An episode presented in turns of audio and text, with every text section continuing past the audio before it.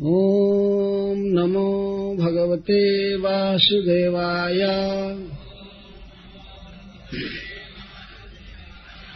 ॐ नमो भगवते वासुदेवाय।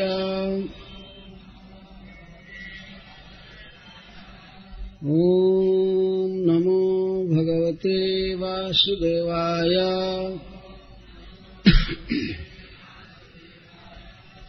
तेन स्मरन्त्यतितराम् प्रियमेशमर्त्याम्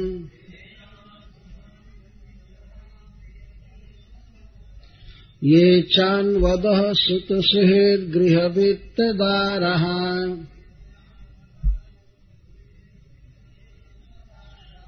ये त्वब्जना भवदीयपदारविन्द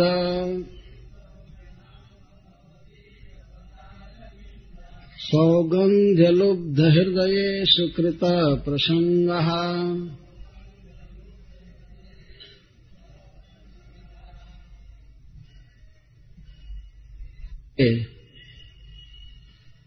जो महात्माओं के संग में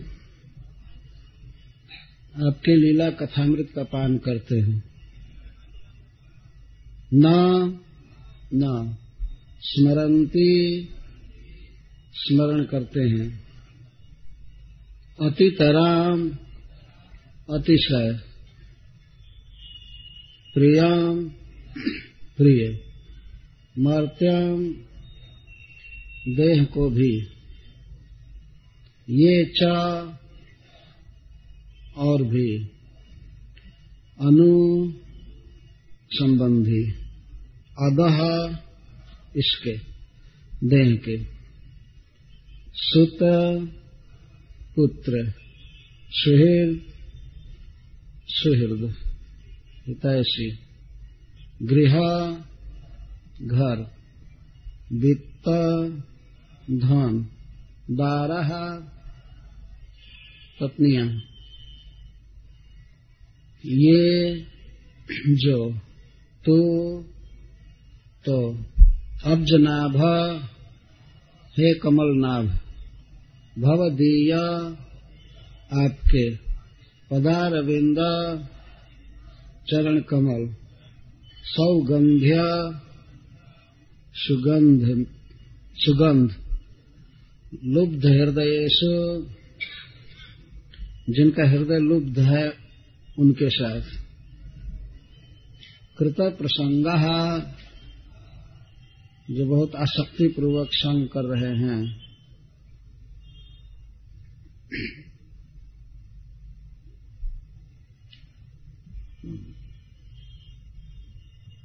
श्री ध्रुव महाराज भगवान के गुण गा रहे हैं। भगवान की ही शक्ति से उनकी इंद्रियों में और विशेष करके वाग में, वाणी में बहुत अद्भुत अलौकिक क्षमता आ गई है। तो भगवान का गुण गाते हुए जो कहते हैं, छठा श्लोक था, कल जिसकी व्याख्या हुई थी, कि हे प्रभु, आप हम पर ऐसी कृपा कीजिए कि मुझे आपके महान, निर्मल हृदय भक्तों का, साधुओं का संग मिले, जिनके संग में मुझे आपके लीला, लीलामृत कथा पान का सुअवसर प्राप्त हो। और मुझे आपके लीलामृत कथा पान का यदि सुजोग आपके भक्तों के बीच मिलता है तो मुझे संसार बंधन की कोई चिंता नहीं है, वो तो मैं ऐसे ही पार कर जाऊँगा। तभी इस श्लोक में श्री ध्रुव महाराज कहते हैं कि लीलामृत पान, लीलामृत कथा का पान कितना मादक बना देता है व्यक्ति को मत बना देता है। तो लीलामृत पानस से मादकत्व माह श्रीधर स्वामी जी कहते हैं। भगवान की लीला कथा कितनी मादक होती है और किस प्रकार से संसार के दुख को विस्मृत करा देती है, इसका वर्णन इस श्लोक में किया जा रहा है। ते, हे प्रभु, जो लोग आपकी लीला कथामृत का पान करते रहते हैं, वे अतिशय प्रिय देह का भी अनुसंधान नहीं रखते। अतितरम प्रियम मर्त्यम देहम अपनी न स्मरंती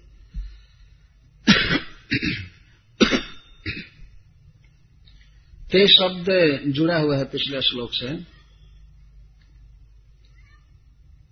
जो भगवान की लीला कथा का आस्वादन करते रहते हैं, वे इस संसार में अतिशय प्रिय देह तक को भूल जाते हैं। और इसके अनु इससे जो संबंधी हैं, जैसे सुत सुहृद, गृह, वित्त, दारा, ये सब तो भूल ही जाते हैं उसको। वो देह को भी भूल जाता है। इस संसार में किसी भी प्राणी के लिए देह सबसे अधिक प्रिय वस्तु और इसके बाद सूत, सुहृद, गृह, वित्त, दारा ये देह के पीछे है। देह से संबंधित। तो सबसे अधिक प्रिय देह है।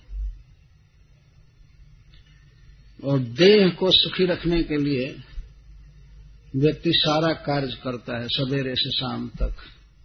हमारा देह ठीक रहे। किसी के लिए भोजन जुटाता है, वस्त्र जुटाता है।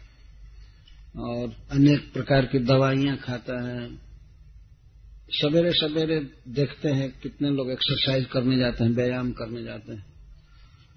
तो देह कॉन्सियस होते हैं, देह को ठीक रखना चाहते हैं। वो भी अच्छा है, कम से कम और इच्छाएँ तो नहीं है मन में। केवल देह ठीक रखना चाहते हैं। सवेरे सत्वगुण रहता है। हेल्थ कॉन्सियसनेस रहता है, बस। लेकिन जैसे जैसे दिन बढ़ता है सूर्य ऊपर आते हैं, वैसे वैसे रजोगुण बढ़ता जाता है। और अनेक कामनाएँ, कमाने की, खाने की, भोगने की बढ़ जाती है। तो जो भी हो, प्रत्येक प्राणी को देह अतिशय प्रिय है। अतः ध्रुव महाराज इस श्लोक में कह रहे हैं, अतितराम प्रियम मर्त्यम। यद्यपि यह देह मर्त्य है। मर्त्य का अर्थ है जो मरण धर्म है, मरने के लिए ही जो है उसको मरते कहते मरने योग्य मर्त्य का ये अर्थ होता है। और मर्त्य का एक अर्थ होता है जो प्रतिक्षण मर रहा हो। मरना ही जिसका अल्टीमेट स्वभाव है, उसको मर्त्य कहते हैं। ये शरीर है, दिन पर दिन क्षीण होता है।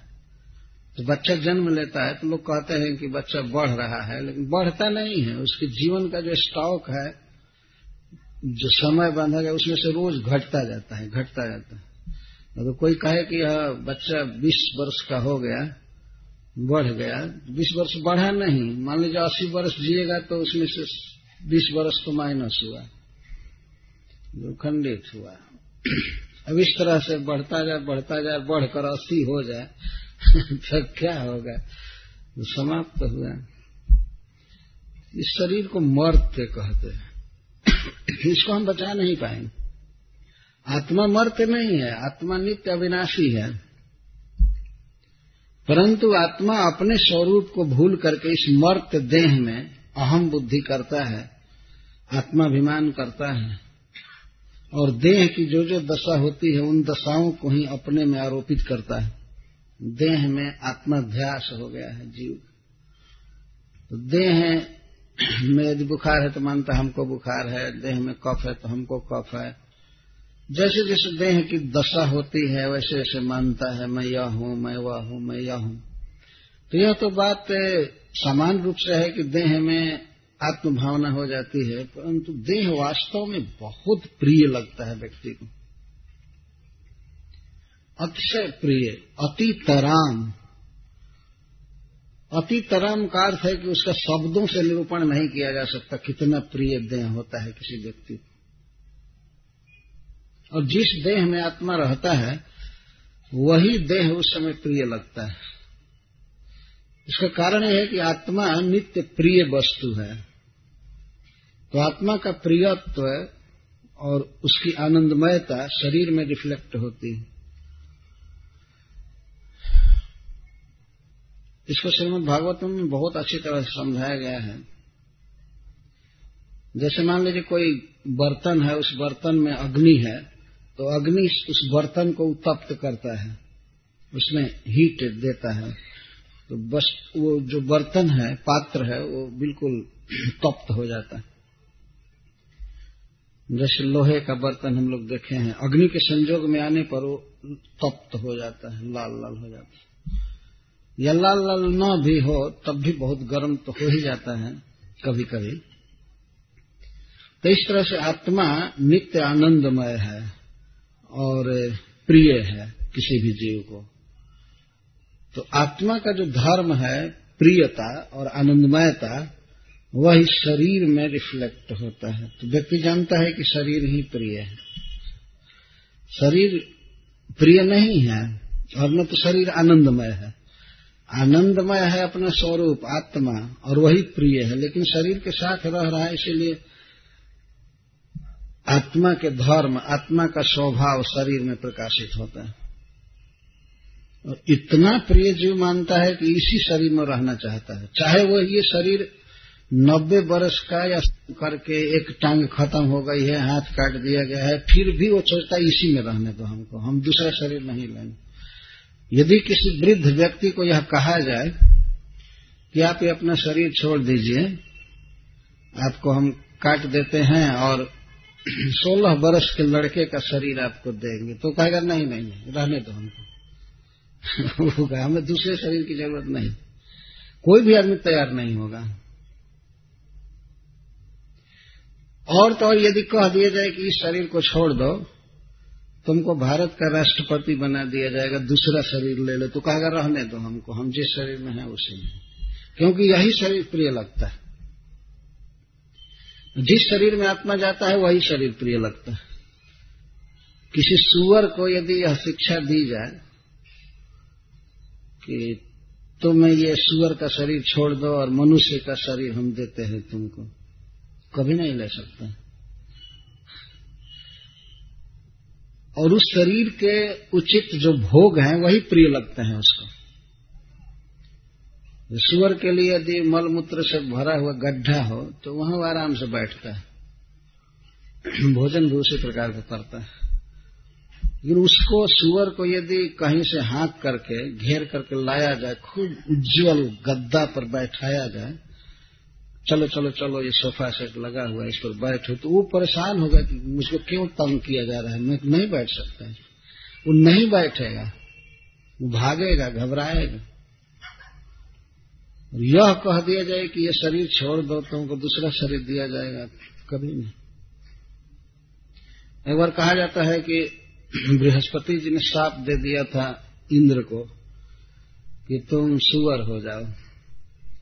तो इंद्र सुअर हो गए साप से। और साप के अवसान का जब समय आया, तब ब्रह्मा जी बुलाने गए इंद्र को। तो वो सुअर बने हुए इंद्र भागने लगे ब्रह्मा जी को देख करके, दूर होने लगे। तो ब्रह्मा जी कहे कि, सुनो सुनो, तुम सुअर नहीं हो, तुम इंद्र हो, और चलो तुम शासन करो, स्वर्ग का, वहाँ के राजा बनो। तो सुअर भागने लगा, लेकिन ब्रह्मा जी बहुत आग्रह किए, ठहरो ठहरो ठहरो ठहरो ठहरो, चलो स्वर्ग।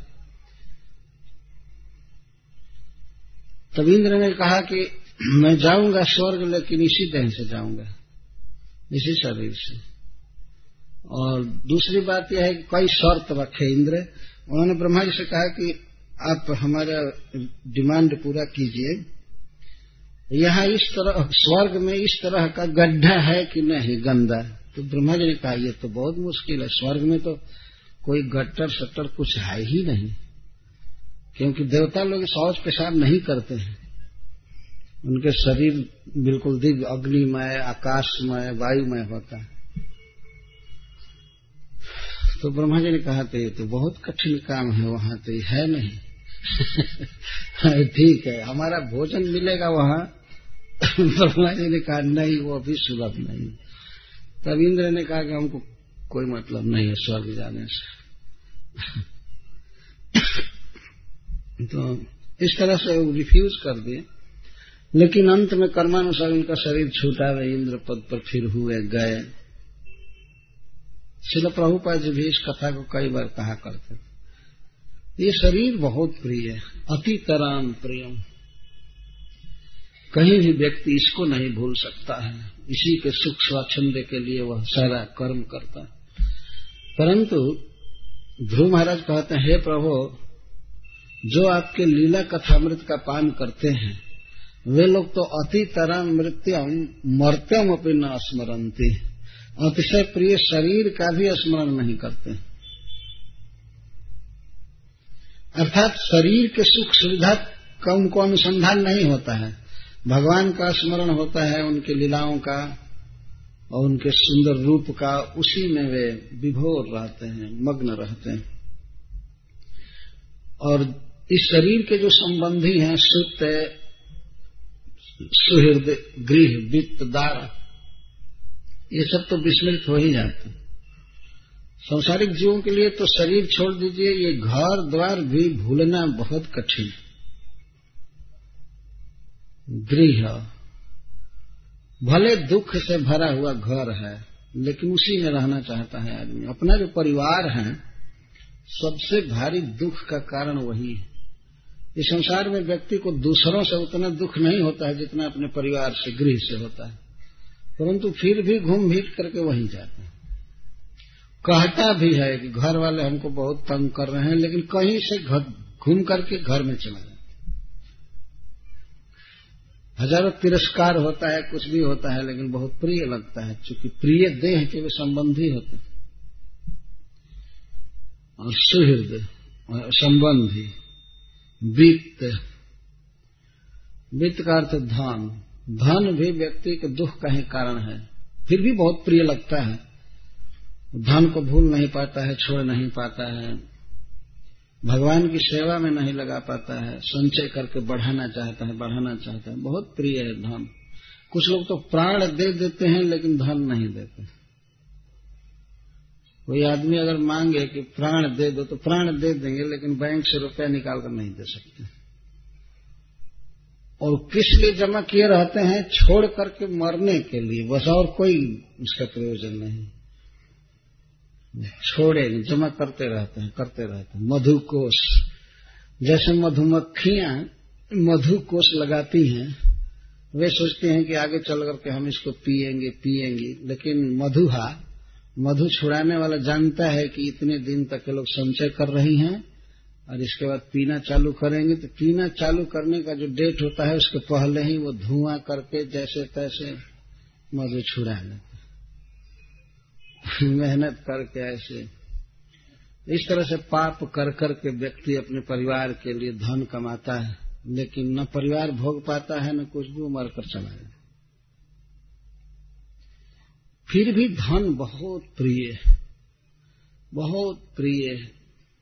उसको व्यक्ति नहीं छोड़ पाता है, लेकिन जो व्यक्ति भगवान का भक्त हो जाता है, भगवान के लीला कथामृत का पान करता है, वह धन आदि की आवश्यकता को विस्मृत हो जाता है। आनंद में मग्न रहता है। सबसे पहले इस श्लोक में सूता शब्द दिया गया। सूता का अर्थ है पुत्र। इस संसार में व्यक्ति के सबसे भारी दुख का कारण उसका पुत्र होता है। लेकिन थोड़ा दिमाग अच्छा हो तब समझ में बात आएगी। ऐसे नहीं समझ में आती। ऐसा यदि हम लोग कह दे तो कुछ लोग कहेंगे, क्या पागल बोल रहा है? लेकिन ये अनुभव होगा कुछ लोगों का। बहुत दुख का कारण। लेकिन बहुत प्रिय है। सुत सुहृद गृहवित्त दारा ये बहुत प्रिय है, लेकिन भगवान की कथा का ऐसा नशा होता है, कथामृत का ऐसा नशा होता है कि वो व्यक्ति सब कुछ विस्मृत हो जाता है। आनंद में मग्न रहता है। कौन लोग मग्न रहते हैं? ये त्वज नाभ भवदीय पदार बिंद सौगंध लुब्ध हृदय से कृत प्रसंग। कौन लोग अक्षय प्रिय शरीर का अनुसंधान भूल जाते हैं और परिवार आदि का?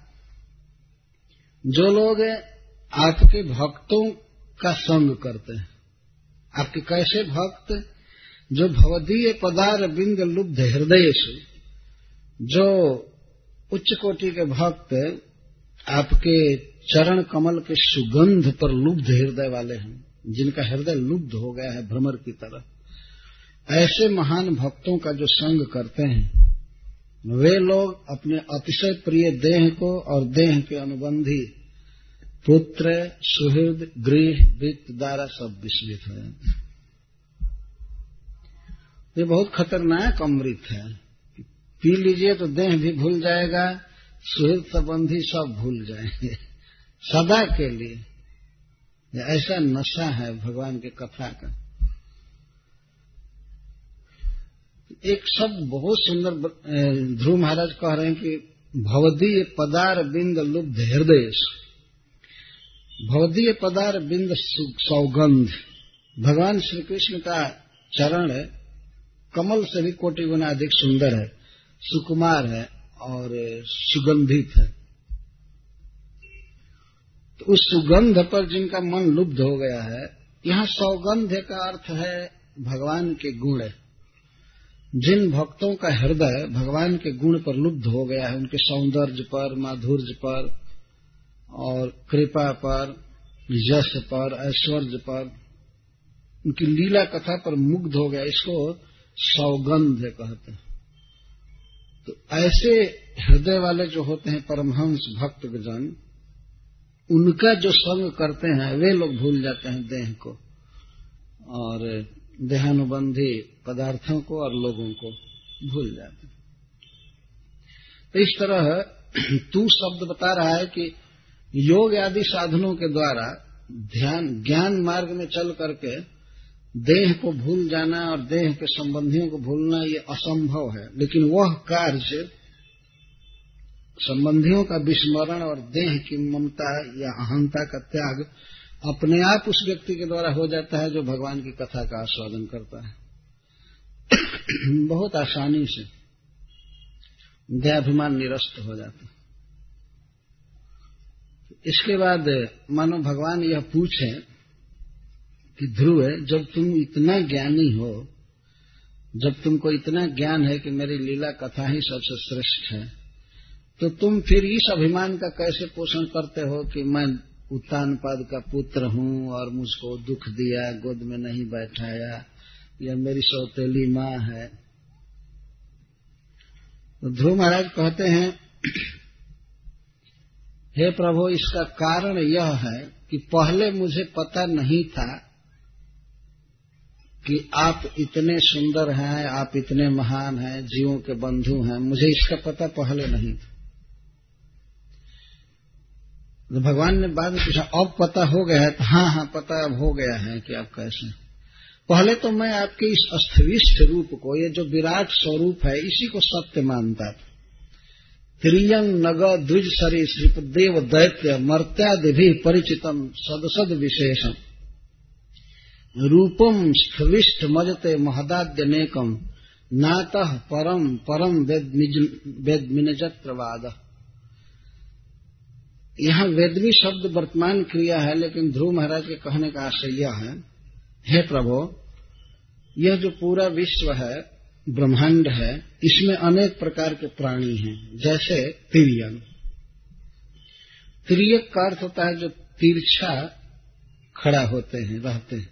उनकी बनावट ही ऐसी है, जैसे पशु। पशुओं को तिरियक कहते हैं। जैसे मनुष्य ऐसे सीधा रहता है वृक्ष भी ऐसे सीधे रहते हैं, लेकिन पशु ऐसे रहते हैं। तिरियक देखा है ना, चार पैर पर ऐसे खड़े रहते लंबाई उनकी इस तरह से होती है। और मनुष्यों की लंबाई ऐसे है। तो पशुओं को तिरियक कहा जाता है। तो यह जो ब्रह्मांड है, वो पशुओं से परिचितम, व्याप्त है, भरा हुआ है। संपूर्ण विश्व में अनेक प्रकार के पशु हैं। भरे पड़े हैं। तो यह संसार भरा पड़ा है। तो ग न ग का अर्थ है वृक्ष। जो एक स्थान से दूसरे स्थान पर जाते नहीं है, चलते नहीं है, उनको न ग नग, या अग अग, नग।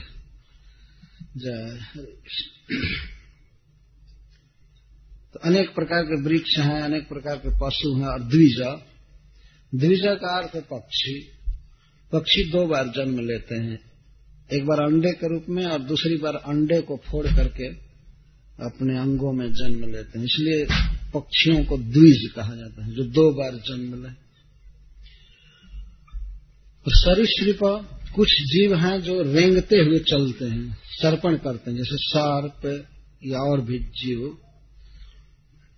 सरीसृप कहते हैं, जो ज़मीन पर अपने देह को घसीटते हुए चलें उनको सरीसृप कहते हैं। भगवान की अद्भुत सृष्टि है और अनेक प्रकार के जीव हैं तो उनकी चाल, उनके शरीर की बनावट भिन्न भिन्न है। उसी को ध्रुव महाराज कह रहे हैं कि यह जो विश्व है, वह पशुओं से, वृक्षों से, सरीसृपों से, सरीसृप देव देवताओं से, दैत्य, दैत्यों से और मर्त्यादि भी मनुष्य आदि से परिचित, परिचितम, व्याप्त है। इस ब्रह्मांड में भरे हैं अनेक प्रकार के प्राणी और महदाद्य शेषम महत्त्वादि अनेक रूपों में यह व्यक्त होता है, अनेक इसके कारण हैं। सत और असत, छोटी या बड़ी, वस्तु सूक्ष्म या स्थूल कार्य या कारण, इस तरह से सारा जगत व्याप्त है, रूपम स्थविष्ठम। यह आपका जो रूप है स्थविष्ठ है, स्थूल है, विराट या विश्व कहते हैं। यह भी आपका रूप है। तो हे परम, इससे भिन्न, मैं इस रूप के अलावा पहले आपको नहीं जानता था। इस संसार को ही मैं सत्य मानता था। सुना था, पढ़ा था, सुना था कुछ है, लेकिन इसी रूप को सत्य मानता था। जैसे इस समय आप देखेंगे, ध्रुव महाराज तो कम से कम इतना तो जानते हैं कि देवता भी हैं, दैत्य भी हैं, पूरा ब्रह्मांड भरा हुआ है। लेकिन आजकल के मनुष्य तो इतनी भी बुद्धि नहीं रखते हैं वास्तव में। पाँच वर्ष का बच्चा जितना बोल रहा है और पहले की अपनी स्थिति को व्यक्त कर रहा है कि मैं तो इसी को जानता था कि यही सब कुछ है, लेकिन आजकल के लोग तो ये भी नहीं मानते। वो जानते हैं कि सृष्टि केवल इस पृथ्वी पर है और बाकी जो लोग हैं सब खाली हैं, वहाँ कोई नहीं। ऐसे खुलम खुला कहते हैं, वहाँ जा तो सकते नहीं हैं। जैसा आप लोगों ने शायद सुना होगा कि इस समय कुछ पुस्तकें लिखी गई हैं जिनमें यह सिद्ध किया गया है कि लोग चंद्रमा पर नहीं गए हैं और उनके विरुद्ध अब केस होने वाला है। जो इस तरह से ठगबाजी किए। ये सुनकर के आश्चर्य होता है, लेकिन अब इस प्रकार की तैयारियाँ चल रही हैं। इसमें कौन कौन इन्वॉल्व थे कैसे कैसे उन पर बहुत भारी मुकदमा किया जाएगा। इतना बड़ा झूठ इस दुनिया में चलता है। हम वहाँ गए हैं तो हम यहाँ गए हैं हम यहाँ गए हैं। यहीं से कहीं से चट्टान उठा करके जहाज़ पर लाद लिए उधर से घूम करके आकर के कहते हैं ये चट्टान लेकर आए चट्टान लेकर के आए तो, तो कुछ भी ज्ञान नहीं है कोई पहुँच नहीं है। और जब अन्य लोगों का कोई ज्ञान नहीं है तो कहते हैं कि वो सब खाली है। भगवान पागल हो गए हैं क्या सब खाली घर बना बना कर ऐसे ही भरा करेंगे? नहीं, ऊपर के लोगों में देवता रहते हैं। खचा खच सब लोग भरे पड़े। परिचितम, यहाँ शब्द जो बता रहे परिचित का अर्थ है आचित, सूचित, व्याप्त। सारा ब्रह्मांड जीवों से भरा हुआ है। यहाँ तक कि समुद्र में भी बहुत जीव भरे गए हैं ईश्वर के द्वारा। ये तो जानते हैं, ये पूरा उड़ीसा समुद्र के तट पर है। और बेच रहे फिर भी भगवान की सृष्टि है, चलती है, अभी भी जीव बहुत है। मनुष्य तो एक भी जीव को पालता नहीं है, बस निकाल निकाल करके खाओ, हवन करो और भेज दो विदेश में इधर उधर पैसा कमाओ। तो जब समुद्र में इतने प्राणी भरे पड़े हैं तो ऊपर के जो लोग हैं बड़े बड़े वे क्यों खाली रहेंगे? वहाँ भी जीव है। तो यहाँ पर ध्रुव महाराज के कहने का आशय यह है कि मैं तो केवल इसी को जानता था, इससे परे जो आपका दिव्य रूप है, जो ईश्वर रूप है ब्रह्म स्वरूप चिन्ह दिव्य, उस रूप को मैं नहीं जानता था। इसी से मैं इस अभिमान का पोषण कर रहा था कि मैं देह हूँ और मैं राज्य भोगूँगा, मैं ये करूँगा, वो करूँगा। यह मेरा ज्ञान था। जो व्यक्ति ईश्वर को नहीं जानेगा और ईश्वर के आदेश को नहीं समझेगा तो इसी संसार को सत्य मानेगा। सो मैं ये भोगूं, ये खाऊं, ये पीऊं, ये करूँ, और ये नहीं समझता है कि मरना है, इसके बाद दूसरी जगह जाना है कर्म फल भोगना पड़ेगा, ईश्वर ने कर्म फल बनाया है, नियम बनाया है। इस बात का जिनको ज्ञान नहीं होता है, वो वे वास्तव में पशु के समान हैं, बिल्कुल अज्ञ। ध्रुव महाराज कहते हैं कि अनेक जीवों से भरा हुआ यह जगत जो आपका ही एक रूप है, बहिरंग रूप है। मैं इसको जानता था, पर नातः परम परम वेदमीन जत्रवाद। लेकिन इससे पर जो आपका वास्तविक स्वरूप है, दिव्य चिन्ह में मुझे उसका ज्ञान नहीं था। और आपके साथ जीवों का जो नित्य संबंध है, उसका भी मुझे कोई पता नहीं था। जब आपका कोई ज्ञान ही नहीं था तो आपके साथ जीवों का संबंध है, इस बात का ज्ञान कैसे हो सकता था?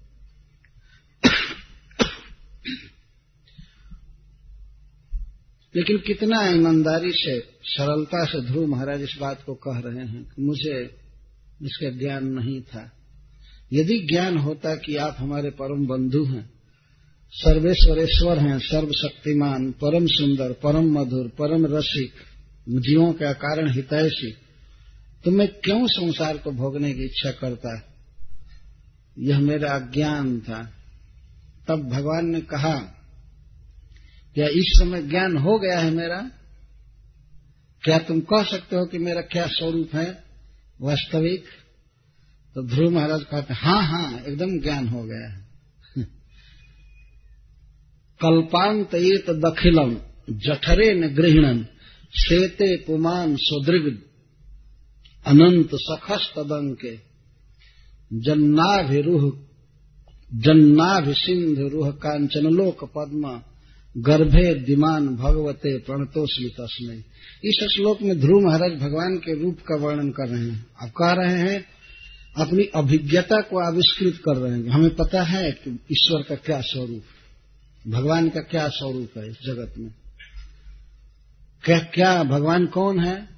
या भगवान कहें कि मेरा स्वरूप क्या है? तो ध्रुव महाराज कहते हैं कि कल्प के अंत में, कल्पांते, सृष्टि का जब प्रलय का समय आता है, कल्प का अंत होता है, ब्रह्मा जी की आयु जब बीतती है, यह कहने का आशा द्वीपरार्ध तक श्री ब्रह्मा जी रहते हैं। एक नील, चौवन खरब, चालीस अरब वर्ष तक ब्रह्मा जी रहते हैं। ये शास्त्र की गणना के अनुसार है। एक नील, चौवन खरब, चालीस अरब वर्ष। ये ब्रह्मा जी की आयु। तो ब्रह्मा जी की आयु जब शेष होती है, सृष्टि का महाप्रलय जब होता है तो उसको कल्पांत कहते हैं। तो कल्प के अंत में भगवान सारे सृष्टि को, अनंत कोटि ब्रह्मांड आदि सबको लेकर के अथवा एक ब्रह्मांड को कहिए उस समय कल्प बीतता है तो एक ब्रह्मांड ध्वस्त होता है। प्रत्येक ब्रह्मांड में इस तरह प्रलय होता है। तो भगवान ने सारे सृष्टि को जठरेण गृहणम, अपने उदर में ले करके और सोते हैं। जैसा हम लोग रात में खा करके सोते हैं, वैसे भगवान संपूर्ण विश्व का डिनर करके और सोते सारे। यदि उनका सोना दिव्य है। तमोगुण में नहीं सोते हैं भगवान। उनका जगना और सोना दोनों एक ही है, दिव्य चिन्ह में। लेकिन कल्पांत ये तो दखिलम जठरेण गृहणम। जठर में धारण करते जसई करनी शशित काल मथा व लंबे जीवंत लोम बिलेजा जगदंड ना था। कितने समय तक सृष्टि रहती है? जब तक कालोदक शाही भगवान सांस को बाहर रखते हैं और दूसरी सांस भीतर करते ही सारे जगदंड नाथ है ब्रह्मांड के नाथ, ब्रह्मा आदि सब उनके भीतर चले आते हैं। एक सांस तक रुकते हैं। जस एक निश्वसितम काल निश्वसित कालम अथावलम, जीवंत लोम बिलजा जगदंडनाथ तो इस तरह से ब्रह्मांड के जो स्वामी हैं, जैसे ब्रह्मा जी, और उसके बाद शिव इंद्र आदि जो भी है ये सब लोग तभी तक रहते हैं जब तक भगवान कारणोदक साई निश्वास नहीं लेते हैं पुनः। प्रश्वास कहते हैं जो बाहर सांस करते हैं और निश्वास का अर्थ जब भीतर करते हैं तो तभी तक रहते हैं। निश्वास निश्वास बाहर पर, प्रश्वास भीतर। निश्वासित काल तक रहते हैं। तो सारी सृष्टि को अपने उदर में ग्रहण करते हैं भगवान। कितना बड़ा पहाड़, समुद्र और नदी, जीव, देवता, सब कुछ को भगवान उदर में धारण करते और श्वेत, पुमान स्वद्रिक अनंत सखस तदन तदंक। और भगवान स्वद्रिक हैं। अपने चैतन्य से ही वे परिपूर्ण हैं। पूर्ण चेतना में नक्श सिख तक चेतन है, दिव्य है, पर फिर भी शयन की लीला करते हैं। कहा सोते हैं? तदंत। अनंत सखा। तो उस समय अनंत रहते हैं और अनंत के सखा, जो श्री शेष नाग जी के सखा, भगवान तदंग के शेषस्य अंक के सेते। शेष नाग के अंक में सोते। सारा ग्रहण करके विश्व को और शेष नाग की सज्जा पर सोते हैं। इसको कहते हैं भगवान। यदि कोई अपने को भगवान कहता है इस समय तो उसको ज़्यादा नहीं इतना कहना चाहिए कि एक क्विंटल सब्ज़ी खा करके और सो, तब हम मानेंगे कि भगवान हो। भगवान तो पूरा विश्व खा लेते हैं।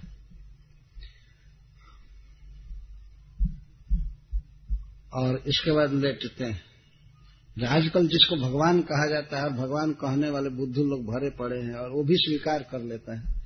तो कहना चाहिए ना कि ठीक है, ये कम से कम भुवनेश्वर का कूड़ा कचरा खा करके सो जाए।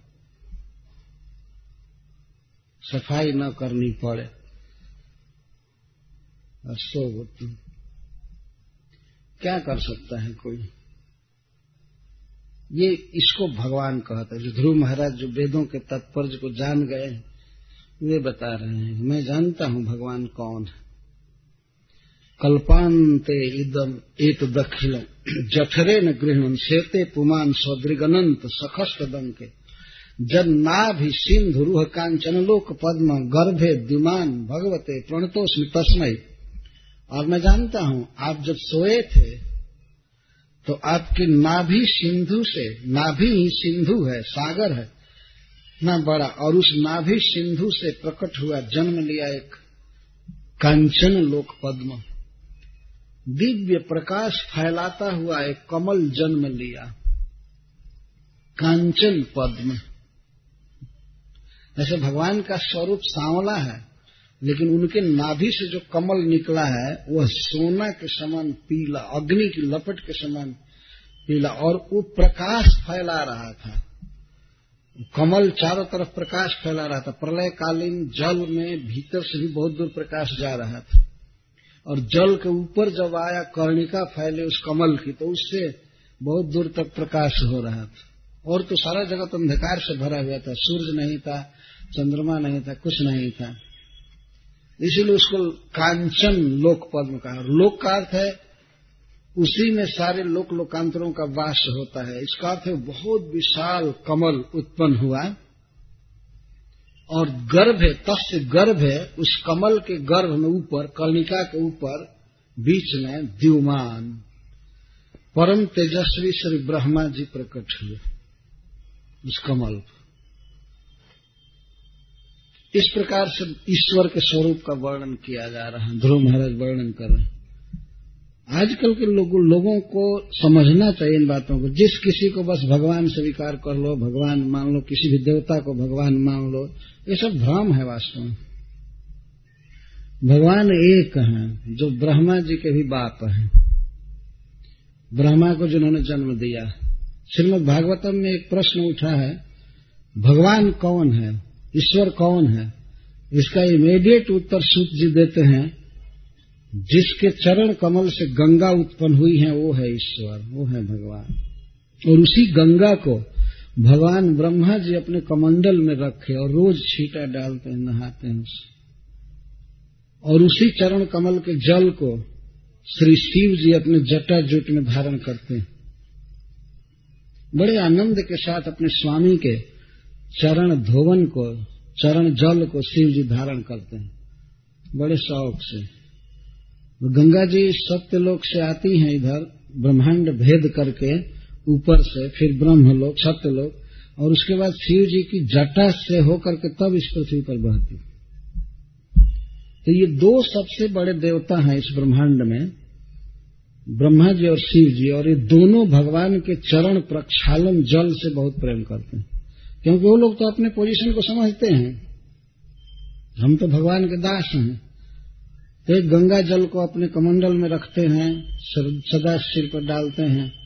और एक तो हमेशा जटा में ही रखते हैं, वहीं से गंगा की धारा निकलती है। इसीलिए शिव जी को गंगाधर कहते गंगा जी को धारण करते ध्रुव महाराज कह रहे हैं कि मैं जानता हूँ कि ईश्वर कौन है, आपका क्या स्वरूप है। तो आप ही सृष्टि करते हैं और आप ही प्रलय करते हैं। प्रलय करके समस्त वस्तुओं को अपने भीतर धारण कर लेते हैं। जब सृष्टि का समय आता है तो उस समय भगवान रहते हैं और कुछ भी नहीं रहता है, प्रलय के समय। भगवान के अलावा कोई नहीं रहता है। कारणोदक शाही के अतिरिक्त कोई नहीं रहता है। अपने दिव्य धाम में, वैकुंठ में तो भगवान रहते हैं, अपने परिकरों के साथ क्योंकि वहाँ प्रलय नहीं होता है। वैकुंठ में प्रलय नहीं होता है। सृष्टि और प्रलय इस लोक में होता है। तो यहाँ सब कुछ जब प्रलय हो जाता है तो कोई भी भगवान के उदर से बाहर नहीं रहता है। ब्रह्मा जी, शिव जी या अन्य देवता कोई नहीं रहते हैं। सृष्टि के समय भगवान फिर सबको धीरे धीरे प्रकट करते हैं। सबसे पहले ब्रह्मा जी को प्रकट करते हैं, ब्रह्मा जी फिर अन्य को जन्म देते हैं। इस तरह से फिर जीव भर जाते हैं, खचाखच। पर लोगों को इस संसार में पता नहीं है कि सृष्टि होती कैसे है, किससे जन्म होता है। तो जिस प्रभु से हमारा जन्म हुआ है, उनका भजन करना चाहिए। भगवत गीता में भगवान कृष्ण कहते हैं अहम सर्वस्व प्रभवो, मत्त सर्वम प्रवर्तते। इति मत्वा भजनते माम बुधा भाव समन्विता मैं सबको जन्म देता हूँ, अहम सर्वस्व प्रभव। मुझसे सबका प्रभाव होता है, और मत्त सर्वम प्रवर्तते, और मेरी आज्ञा में ही सब जीते हैं, और मैं ही खिलाता हूँ, पिलाता हूँ, सबको पोसता हूँ। इस बात को मान करके बुद्धिमान लोग मेरा भजन करते हैं। इस बात को जानकर इति मत्वा भजनते माम बुधा भाव समन्विता। भाव के साथ मेरा भजन करते हैं। भगवान को अपना पुत्र मानते हैं या सखा मानते हैं, पिता मानते हैं, स्वामी मानते हैं, प्रियतम मानते हैं। विविध भाव से मेरा भजन करते हैं। मच्चिता मदगत प्राणा बोधयंत परस्परम। कथयंत माम नित्यम तुष्यंत च च। उनका चित्त मुझमें लगा रहता है, उनकी इंद्रियाँ मेरी सेवा में लगी रहती हैं, और एक दूसरे को बोधित करते रहते हैं मेरे विषय में, मेरे गुणों का वर्णन करते हैं, श्रवण करते हैं, यही उनका आनंद है, यही उनका रमण है।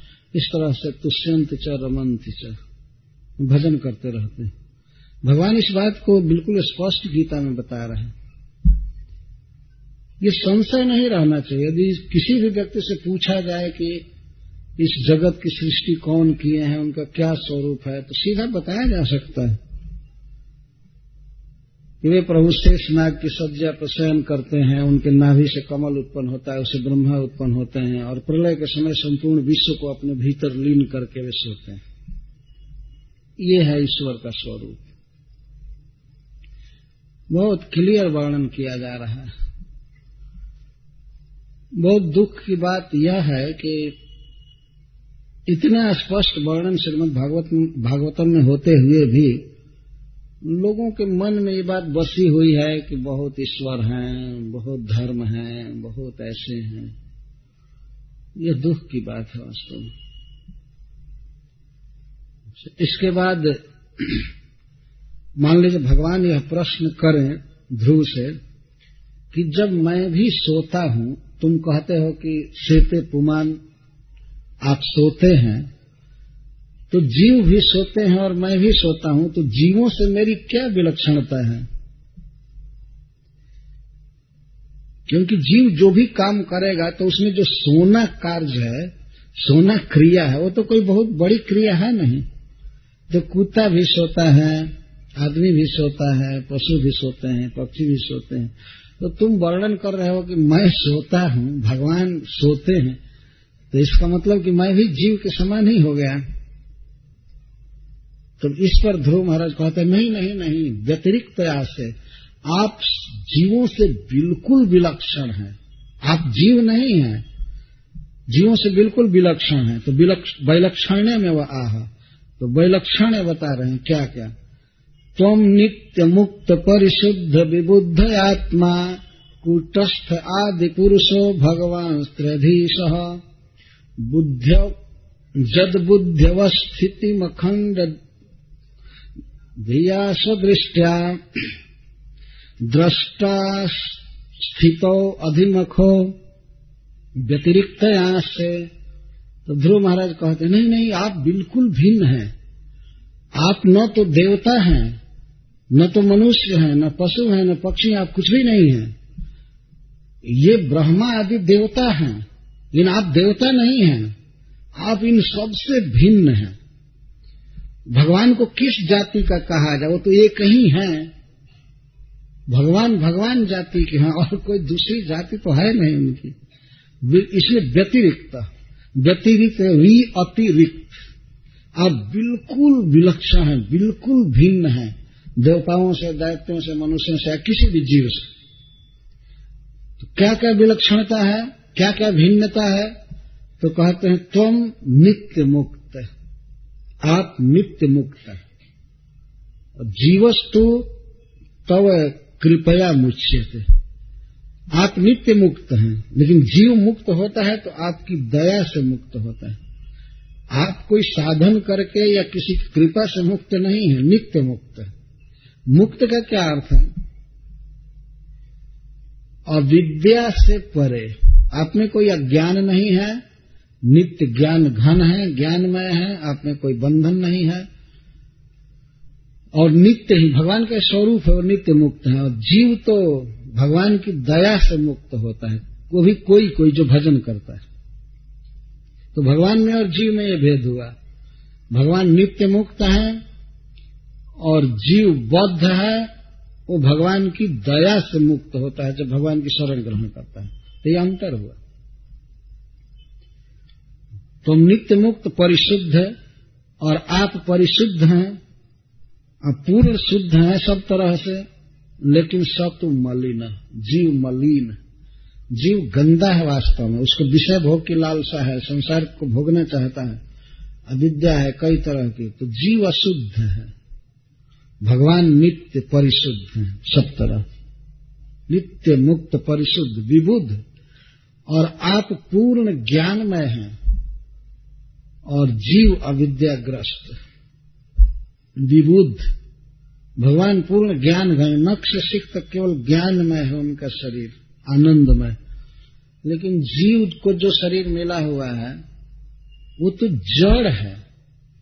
भगवान विबुध है, नित्य ज्ञान घन है और जीव जड़ है। तभी जीव वास्तव में अपने स्वरूप में जड़ नहीं है, लेकिन जो उसको शरीर दिया गया है, वो जड़ है, चेतना शून्य। और इसमें जीव का साइज़ जो है वो बहुत थोड़ा है। जैसे मान लीजिए मैं बैठा हूँ तो हमको कहा जाए कि एक जीव है, परंतु इसमें जीव बहुत छोटा है। कहा गया है उपनिषद में कि एक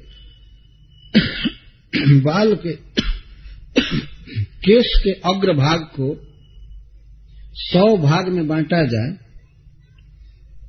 जो कि बांटना असंभव है केश का जो टिप होता है अगल, अगला भाग कितना सूक्ष्म होता है लेकिन उस केस के अगले भाग को लेकर के उसके सौ टुकड़े किए जाए ये करना असंभव है लेकिन मान लीजिए ऐसा शास्त्र कहता है यदि उसके सौ टुकड़े किए जाएँ और उसमें से पुनः एक अति सूक्ष्म टुकड़े को लेकर के उसका सौ भाग किया जाए। तो जितना उसका आकार है, उतना सूक्ष्म जीव है इस शरीर में। तो इसमें जड़ के अलावा तो कुछ है ही नहीं। जड़ दे है, भूमि, रापो, नलो, वायु खम में सब भरा हुआ है इसमें इसमें आत्मा की क्या सत्ता है? लेकिन भगवान का जो नक्श सिख तक श्री विग्रह है, उसमें जड़ कुछ भी नहीं है, केवल चेतन आत्मा है। दिव्य सचिदानंद ज्ञान। आनंद चिन्मय सदुज्वल विग्रह से गोविंदमादि पुरुषम तब हम तो यह भगवान में और जीव में अंतर है। ब्रह्मा जी का शरीर भी, या अन्य किसी भी देवता का शरीर जो है, वो जड़ है। उसमें यह बात ज़रूर है कि मिट्टी कम है, जल कम है, आग कम है, उसमें अग्नि उसमें आकाश ज़्यादा है, वायु ज़्यादा है। देवताओं के शरीर में भी वायु का अंश ज़्यादा रहता है, आकाश का अंश ज़्यादा रहता है, इसलिए वो लोग आकाश में रह सकते हैं। हम लोगों के शरीर में मिट्टी का अंश ज़्यादा है और जल का, इसलिए हम धड़ाम से गिर जाते हैं, हम पृथ्वी पर ही रहेंगे, क्योंकि मिट्टी का अंश ज़्यादा है इस शरीर में। कहते भी हैं कि ये माटी, एक दिन माटी में मिल जाएगा। लेकिन देवताओं के यहाँ शमशान नहीं है। उनका शरीर बिखरता है, बस आकाश में मिल जाता है। बिल्कुल नाम मात्र मिट्टी का अंश होता होगा उनमें। प्राय नहीं के बराबर। परंतु है जड़। भले आकाश प्रधान है, वायु प्रधान है, लेकिन वो जड़ है। भगवान के शरीर में ये सब जड़ पदार्थ का नामो निशान नहीं, कुछ भी नहीं। तो वे विबुध कहे जाते हैं, चिन्मय, और जीव जड़ कहा जाता है। तो नित्य मुक्त परिशुद्ध विबुध आत्मा। आत्मा शब्द की व्याख्या में कह रहा था, भगवान आत्मा है और जीव तो जड़ चिन्मय। कुटस्थ भगवान अविकारी हैं। भगवान में कभी बुढ़ापा रोग या ये सब नहीं होता है। न तो भगवान का मानसिक परिवर्तन होता है। कभी हर्ष, कभी क्रोध, कभी काम, लोभ, ये सब भगवान में नहीं है। और न तो उनके श्री विग्रह में कोई विकार है। परंतु जीव तो नित्य विकारवान है। शरीर भी बदलता रहता है जीव का, और मन तो हमेशा बदलता रहता है। कभी मरे जैसे सो जाता है, कभी क्रोध में हो जाता है, कभी लोभ, कभी काम, कभी कुछ। कभी घर में रसोई, घर में बैठकर खाता है तो कभी हॉस्पिटल में जाकर के बेड पर हो जाता है। भगवान ऐसे कभी नहीं है। ऐसा नहीं कि ये सुना जाए कि भगवान भी बैकुंठ में हॉस्पिटल में जाकर कुछ दवाई करा रहे हैं। ऐसा नहीं है। देवताओं की ये दशा होती है। देवताओं के अंग कटते हैं, लेकिन भगवान के नहीं। दिव्य चिन्मय स्वरूप। वे कुटस्थ हैं अविकारी और जीव विकारी। कुटस्थ आदि पुरुष, भगवान आदि पुरुष है, अर्थात सबके कारण हैं। परंतु जीव तो आदिमान है, इसकी तो शुरुआत कहीं भी देखिए, हम लोगों की शुरुआत होती है, इस दिन जन्म लिए और इस दिन शरीर छोड़कर चले जाए। हमेशा बस शुरुआत होती रहती है, शुरुआत होती रहती है। और कहीं जाइए, महत्वपूर्ण फॉर्म भरिए नौकरी आदि के लिए तो पूछेंगे, जन्म जन्म कब हुआ है बताइए। कब जन्म हुआ? यह नहीं बताने पर कोई स्वीकार नहीं करेगा कोई कितनी उम्र है, कितनी शिक्षा है, क्या है। लेकिन भगवान का कोई जन्मदिन नहीं। वो जन्माष्टमी को प्रकट होते हैं। प्रकट होने में और जन्म लेने में बहुत अंतर है। जैसे सवेरे सूर्य प्रकट होता है, न कि जन्म लेता है। से कोई व्यक्ति मान लीजिए रात में जन्म ले और रात में ही सयाना हो जाए और सवेरे उगते हुए सूर्य को देखे तो कहे अच्छा सूर्य आज जन्म लिया। कितने दिन के बाद जन्म लिया? तो सूर्य तो जन्म नहीं लिया है। इस समय भी सूर्य है। केवल हमारे आँखों से अंतरहित है। आँखों से दूर है, लेकिन वो है। तो उसी तरह से भगवान नित्य रहते हैं। अपने धाम में लीला विलास श्री कृष्ण हमेशा रहते हैं। कभी कभी वे यहाँ प्रकट होते हैं। जदा जदा ही धर्म से ग्लानिर्भवती भाग जब जब धर्म की ग्लानी होती है, वे आते हैं। धर्म की स्थापना करने के लिए असुरों का वध करने के लिए और भक्तों की रक्षा के लिए। भगवान आते हैं संसार में। तो आते हैं तो भक्त लोग उनके आने को ही जन्म के रूप में मनाया करते हैं। इसलिए भगवान कहते हैं, जन्म कर्म च में दिव्य। मेरे जन्म कर्म दिव्य। परंतु जीव तो वास्तव में जन्म लेता रहता है। गर्भ में नौ दस महीने तक रहता है, फिर छोटा शरीर, कोई देश काल का ज्ञान नहीं होता है, न खाने का, न चलने का, न बोलने का। और थोड़ा बड़ा हो जाता है, पढ़ लिख लेता है तो समझता हो मैं तो बहुत अच्छा और फिर मरना है। फिर शरीर छोड़कर फिर आदिमान होना है, फिर शुरुआत होगी। तो भगवान आदि पुरुष हैं। सबके कारण हैं, उनका कोई शुरुआत नहीं है, उनका कोई कारण नहीं है, और वे सबके कारण है। जीव का तो कई बार कारण बनता है। भगवान भगवान भगवान है और जीव भगहीन है। भग का अर्थ छह ऐश्वर्य। धन, बल, जस वैराग ये जो इत्यादि, ये जो हैं, ये भग भगवान परिपूर्ण है और जीव सब तरह से भगहीन है। कोई बल नहीं, कोई वैराग्य नहीं, कोई विवेक नहीं, ज्ञान नहीं, सौंदर्य नहीं, कुछ नहीं है जीव आप लोग सुन रहे थे परसों परसों, देवताओं को ध्रुव महाराज के सांस रोकने के कारण बहुत कष्ट हुआ, और वे ये भी नहीं जान पाए कि क्यों सांस रुक गई है। तो क्या ज्ञान है? छह भगों में एक ज्ञान भी भग है, और छह भगों से, छह ऐश्वर्यों से जो पूर्ण है, उनको भगवान कहते हैं। जैसे धन जिसके पास है, उसको धनवान कहते जिसके पास भग है, उसको भगवान कहते तो भग का अर्थ है कि ऐश्वर्य से समग्र से वीरज से जस श्रिय ज्ञान वैराग्य शैव शरणम भग इतिंगना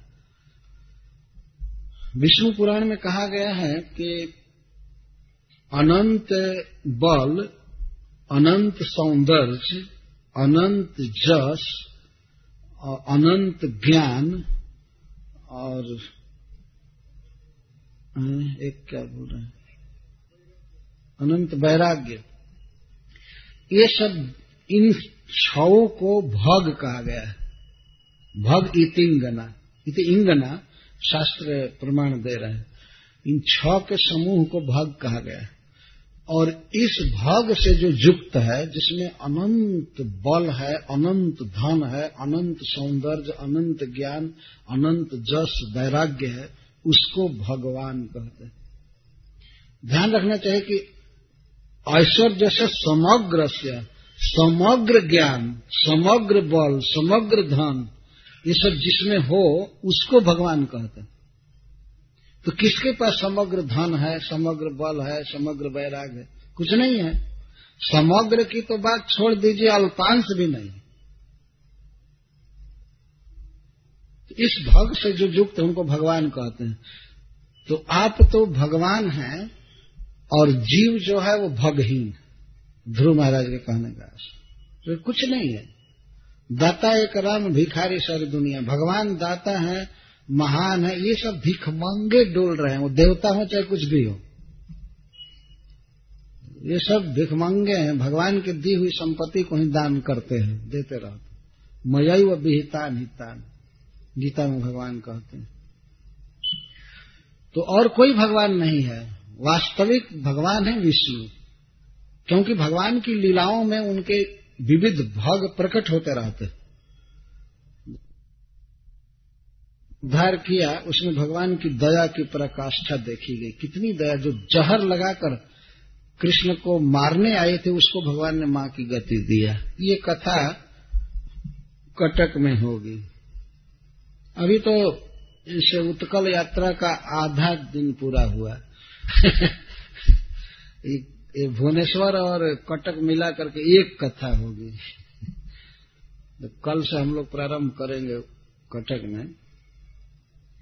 तो वहाँ पर पूतना उद्धार की कथा प्रारंभ की जाएगी। भगवान की दया को दिखाया जाएगा, कितनी दया है उन। इस गुण का वर्णन होगा। तो भगवान में कितनी दया है उनकी लीलाओं से प्रकट होती है। कितना बल है पूतना को उन्होंने ओठों से दबा दिया, वो मर गई। गला नहीं दबाया भगवान, पूतना का। केवल उसके स्तनों को पी रहे थे और थोड़ा सा अपने ओठों का बल लगाए, बस समाप्त हो गए क्या कोई है ऐसा व्यक्ति जो इतने विकराल राक्षस को ओठ से दबा करके मार दे? कई लीलाएँ ब्रज में तो भगवान ने अस्त्र धारण किया ही नहीं। किसी को तमाचा मार दिया, वो मर गया। किसी के मुख में हाथ डाल दिया, वो मर गया। जैसे केसी। किसी के शरीर में पूरा वही प्रवेश कर गए, जैसे आघास वो मर गया। वर्षा हो रही थी तो छाता उठाने के बदले पहाड़ उठा लिए। कोई है क्या ऐसा? आजकल जो भगवान बनता है तो उसको कहना चाहिए कि दस बीस क्विंटल का एक चट्टान उठाओ। यदि भगवान हो तो। भगवान तो इतना बड़ा पर्वत उठा लिए, तुम भी कुछ अपनी भगवत्ता प्रकट करो। और नहीं करते हो तो जूता से तुम्हारी मरम्मत करेंगे। तो भगवान बनते। क्यों नहीं रोकते हैं? इसी उड़ीसा में इतना बड़ा तूफ़ान आया, यदि भगवान बने हुए कुछ लोग होते तो क्यों नहीं रोक दिए?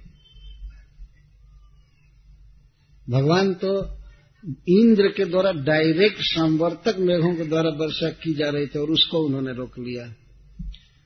और वो भी शैतान जैसा हो गया था इंद्र, वो भी सात दिन वर्षा करता रहा।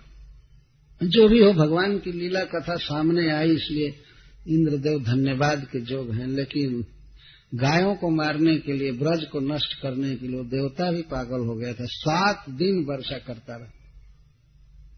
और भगवान बिना खाए पिए अपनी कनिष्ठा अंगुली पर धारण किया दिखा रहे थे। हाथ भी बदले नहीं। ऐसा नहीं कि बाएँ हाथ दाहिने पर ले लें और कभी सखाओं को कह दें कि अब तुम लोग टांगो और हम एक आध घंटा रेस्ट करो। नहीं। इस तरह से टांगे रहे। एक दिन माँ ने इंद्र को मारो, नखू पर गोवर्धन धारो, नाम पढ़ो गिरधारी राधे श्याम श्याम। ये भगवान की कीर्ति है। ध्रुव महाराज यहाँ पर विलक्षणता बता रहे हैं कि जीव में भगवान में क्या क्या भेद है। इस तरह बहुत बहुत भेद है। भगवान भगवान है, जीव भग शून्य कोई ऐश्वर्य नहीं है उसमें। किसी भी मनुष्य को लीजिए, देवताओं को भी, लेकिन मान लीजिए देवता तो हम दिखते नहीं हैं। उनके समाज में बैठने को हम लोगों को नहीं मिल रहा है, लेकिन मनुष्यों में मिल रहा है। कितना अल्प ज्ञान है मनुष्यों को। किसी भी मनुष्य से पूछिए, किसी डॉक्टर से या मिनिस्टर से, कि आज जो आप दस बजे खाए हैं, खाए हुए भोजन में कितना रक्त बना, कितना रस बना, कितना मल मूत्र बना, बताइए। आपके शरीर की बात पूछ रहे हैं। क्या कोई बता पाएगा? या ये पूछ दिया जाए कि आप इतना दिन से कंघी करते हैं, आपके शरीर में कितना केस है, कितना बाल है, बताइए। इतना भी पता नहीं है। हमारे ही देह पर कितना केस है, ये नहीं बता सकते। कोई ज्ञान नहीं, लेकिन भगवान को सब कुछ पता है। वेदा हम समतीतानी वर्तमानानी चार्जुन, भविष्याणी च भूतानी माम तो वेदन कश्चन। अतीत में जो भी हो चुका है, एक एक क्षण कौन प्राणी कब खाया, कब पिया, क्या किया, सब कुछ याद है। एक एक सेकंड का। और आगे भी जो कुछ सृष्टि होगी, जब भी जन्म होगा, जीव क्या खाएगा, किसको क्या देना है, क्या बोलेगा, क्या सोचेगा, एक एक सेकंड का भगवान को पता है। फिर वर्तमान का तो पता है। यह है उनका ऐश्वर्य, उनका ज्ञान, सर्वज्ञता। और जीव को क्या ज्ञान है? तो कोई अपने को भगवान कहलवाता है तो उसे पूछना चाहिए कि तुमको क्या ज्ञान है? इसके पहले पता है कि तुम कौन थे और इसके बाद किस नरक में जाओगे, पता है? मुझे पता नहीं है। बस भगवान भगवान भगवान भगवान विष्णु है। और कोई भगवान नहीं है वास्तव में संसार में। भगवान त्रैधी सह और आप तीनों गुणों के ईश्वर हैं कंट्रोलर हैं, और जीव तो गुण परतंत्र जीव तो प्रकृति के तीनों गुणों के अंदर है कंट्रोल में, और भगवान गुणों के कंट्रोलर तो इस प्रकार से भगवान के ईश्वर रूप का वर्णन करके अब उसी स्वरूप की ब्रह्ममयता का वर्णन कर रहे हैं। जस्मिन विरुद्ध गतयो यनि संपतंती विद्यादयो विविधसत्तयानुपूर्व्यात् तद्ब्रह्म विश्वभवमेकमनन्तमाद्यम्। आनन्दमात्रमविकारमहम् प्रपद्ये। प्रभु, आप वास्तव में सब प्रकार से परिपूर्ण हैं, आप ही पर ब्रह्म हैं। पर ब्रह्म का स्वरूप, अर्थ यह हुआ इसको ऐसे समझेंगे। भगवान का एक है ईश्वर रूप। ईश्वर का अर्थ होता है कंट्रोलर नियमन। तो इस जगत के साथ जो भगवान का संबंध है और इस जगत की सृष्टि करते हैं, प्रलय करते हैं, सबको कर्म फल देते हैं तो यह जिस रूप से भगवान करते हैं, उसको ईश्वर कहा जाता है। ईश्वर रूप। जैसे कारणोदक्षाई गर्भोदक्षाई क्षीरोदक्षाई ये सब जो रूप है भगवान का वह कंट्रोलर अभियंता। ये ईश्वर रूप है। लेकिन इस प्रकृति से शून्य, अपने धाम में वैकुंठ में जो भगवान का स्वरूप है, जहाँ वो अपने भक्तों के साथ नित्य लीला विहार करते रहते हैं, वह जो रूप है उसको ब्रह्म कहते हैं। प्रकृति के गुणों से उसका कोई संबंध नहीं होता। है तो ब्रह्म स्वरूप का वर्णन करते हैं यहाँ पर। हरे राम हरे राम राम राम।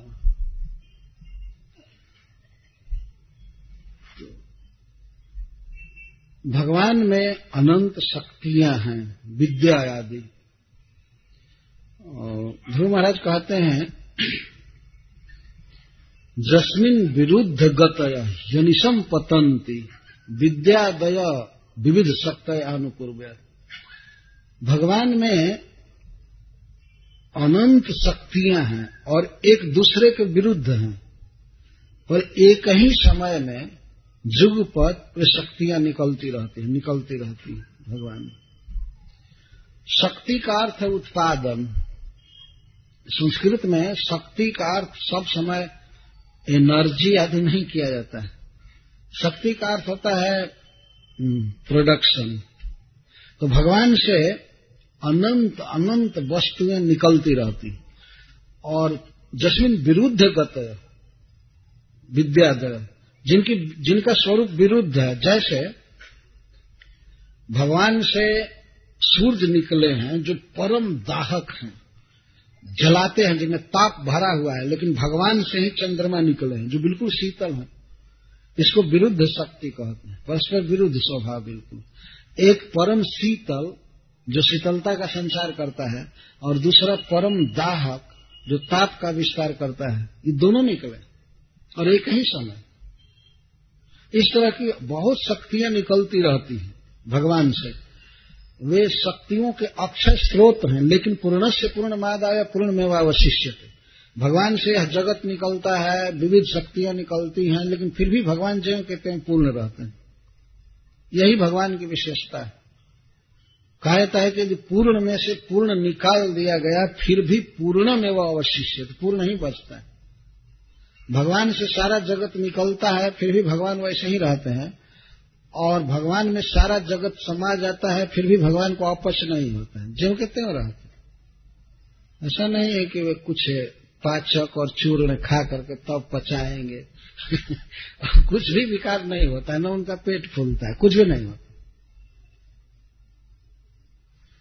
और अद्भुत शक्तियाँ हैं भगवान की। देखिए, माया शक्ति है इसके साथ जीव शक्ति है, तटस्थ शक्ति और स्पिरिचुअल पोटेंशियल अंतरंगा शक्ति। और ये जो माया शक्ति है, इसके भी कितने रूप हैं? हम लोग देख रहे हैं तीन गुणों को मिलाकर कितनी वस्तुएँ उत्पन्न हो रही हैं। साग सब्ज़ी भी गिनते गिनते आदमी हार जाएगा। हज़ारों प्रकार के फल, सब्ज़ियाँ और रंग भी विचित्र विचित्र।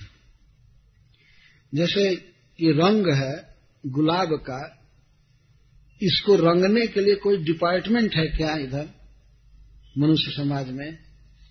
लेकिन एक ही स्थान में, एक ही स्थान में लाल रंग का फूल निकलेगा, वही उजले रंग का भी निकल सकता है। गन्ना का पौधा लगाइए तो मीठा रस खींचेगा, और मिर्च लगाइए तो तीता खींचेगा।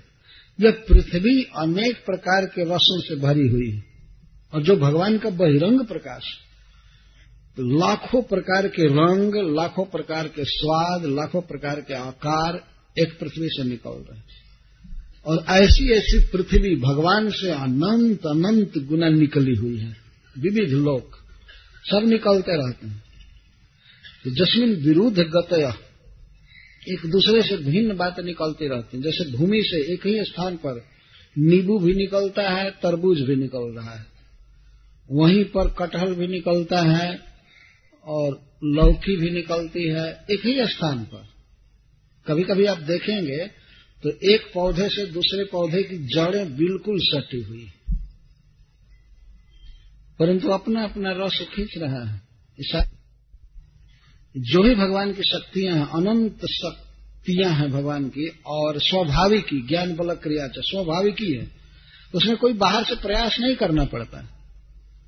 जैसे टमाटर है टोमेटो तो उस पौधे में उसका पैकिंग कितना प्लास्टिक जैसा है, प्रत्येक फल का, स्वाभाविक ही, उसमें कोई पैकिंग करने के लिए कोई डिपार्टमेंट नहीं है।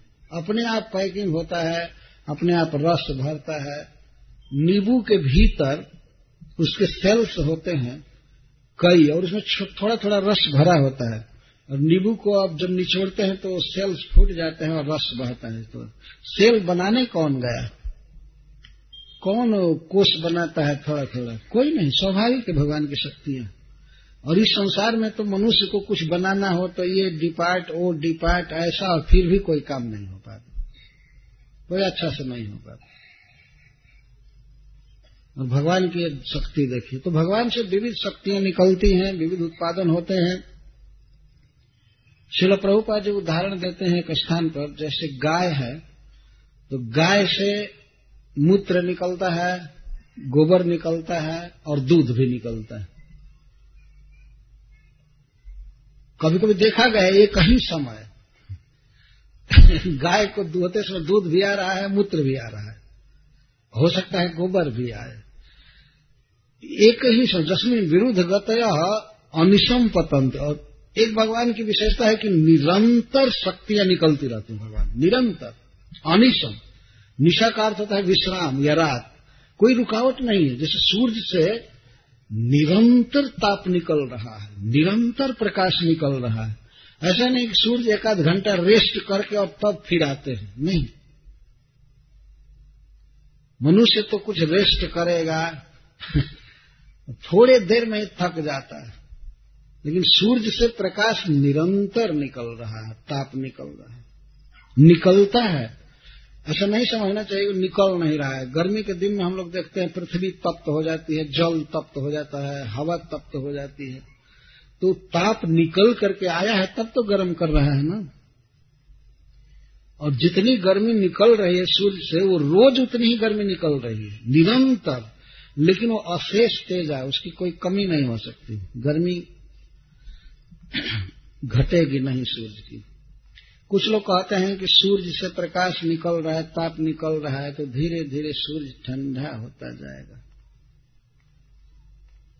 धीरे धीरे सूर्य ठंडा होता जाएगा। तो लोग कहते हैं कुछ तो कुछ प्रबंध करना चाहिए कि सूर्य अगर ठंडा हो जाए तो उसको रिप्लेस करने के लिए हम लोग क्या करें? ये सब मूर्खों का विचार है वास्तव में। सब फालतू सोचा करते हैं। ऐसे लोग किताबें लिखे हैं कि सूरज ठंडा होता जा रहा है, सूरज ठंडा होता जा रहा है। तो एक बार दिल्ली में कई वर्ष का रिकॉर्ड तोड़ने वाला गर्मी पड़ा। बहुत गर्मी पड़ी थी। तो लोग कहते थे, इतने वर्षों के बाद ये गर्मी पड़ी है। तो हम कभी कभी विचार करते थे, कथा में भी कहते थे, क्या बात, सूरज की गर्मी तो घट रही थी सब कैसे बढ़ गई? और अब के लोग तो ये कहना चालू किए हैं कि पृथ्वी पर गर्मी बढ़ रही है। धीरे धीरे गर्मी बढ़ रही है। ये गर्मी आ कहाँ से रही है? सारी गर्मी सूर्य से आ रही है। शेष तेज है। तो एक सूर्य द्वारा हम समझ सकते हैं कि भगवान के बनाए हुए सूर्य से ही अनंत शक्तियाँ निकलती हैं, बादल भी उनसे निकलते हैं, ताप भी निकल रहा है। बादल जो है वो सूर्य का प्रोडक्शन है। ऐसा कहा गया तो बिल्कुल ताप से भिन्न है, प्रकाश से। तो भगवान से विविध शक्तियाँ निकलती हैं। जैसे गाय से दूध निकलता है और मूत्र भी निकलता है। तो दोनों का गुण है, दोनों का स्वभाव भिन्न भिन्न है, लेकिन उत्पन्न गाय से हो रहा है। कोई ये व्यक्ति कह दे कि जब मूत्र भी गाय से निकलता है तो दूध के बदले किसी किसी दिन गोमूत्र ही देना चाहिए। कोई अंतर नहीं है। तो कुछ लोग ऐसा तर्क देते हैं कि सब कुछ जब भगवान से निकला है, ये पौधा या ज़मीन, किताब, हम, तुम जब सब कुछ ब्रह्म से ही जन्म लिया है तो हम भी ब्रह्म हैं। ब्रह्म से जन्म लिया है, इसलिए हम ब्रह्म हैं। ऐसा कहते हैं। खुलम खुला तर्क करते हैं। तो ब्रह्म से जन्म होने के कारण थोड़े हम ब्रह्म हो गए।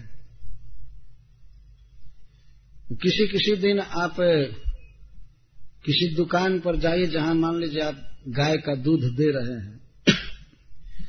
और एक दिन गाय का गोबर ले जाइए और दुकानदार को कहिए कि ये भी तो गाय से निकला है, आज दूध के बदले गोबर ही ले लो। क्या हर्ज है इसी को मावा, खोआ मान लो, इसी की मिठाई बनाओ। तो कहेगा ना, पागल कहीं के, गाय से निकलने से क्या हुआ? गोबर गोबर है, दूध दूध है तो भगवान से निकलने से क्या हुआ? हम लोग गोबर है ना। तो अधम जीव है, कोई ज्ञान नहीं, कुछ नहीं। भगवान का बेटा होने से क्या हुआ? भगवान भगवान है। ऐसा नहीं कि जड़, पत्थर, पहाड़, सब बस भगवान हो गए। भगवान भगवान है, उनसे बहुत जीव निकलते हैं और बहुत शक्तियाँ, लेकिन वो सब भगवान नहीं। गाय से गोबर निकलता है, दूध निकलता है, मूत्र भी निकलता है, लेकिन तीनों का, तीन तरह का स्वभाव होता है। भिन्न भिन्न बिल्कुल। और गाय ज्यों के क्यों रहती है। कोई ऐसा नहीं कह सकता है, गोबर के टुकड़ा को लेकर कहेगा, यह भी गाय है। क्योंकि गाय से इसका जन्म हुआ है। वो गाय है। तो उसी को ले जाकर के बांधिए घर में, रखिए और कहे गाय आ गई हमारे घर में।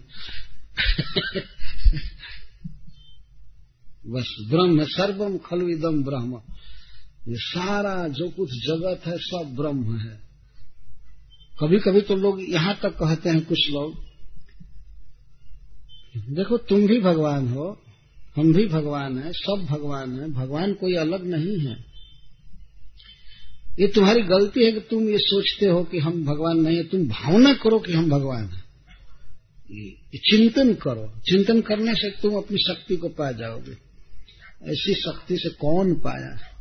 कोई बिना पढ़ा लिखा व्यक्ति और रूम में बंद करके कहे कि कि कोई कहे, तुम भावना करो कि मैं पीएचडी हूँ।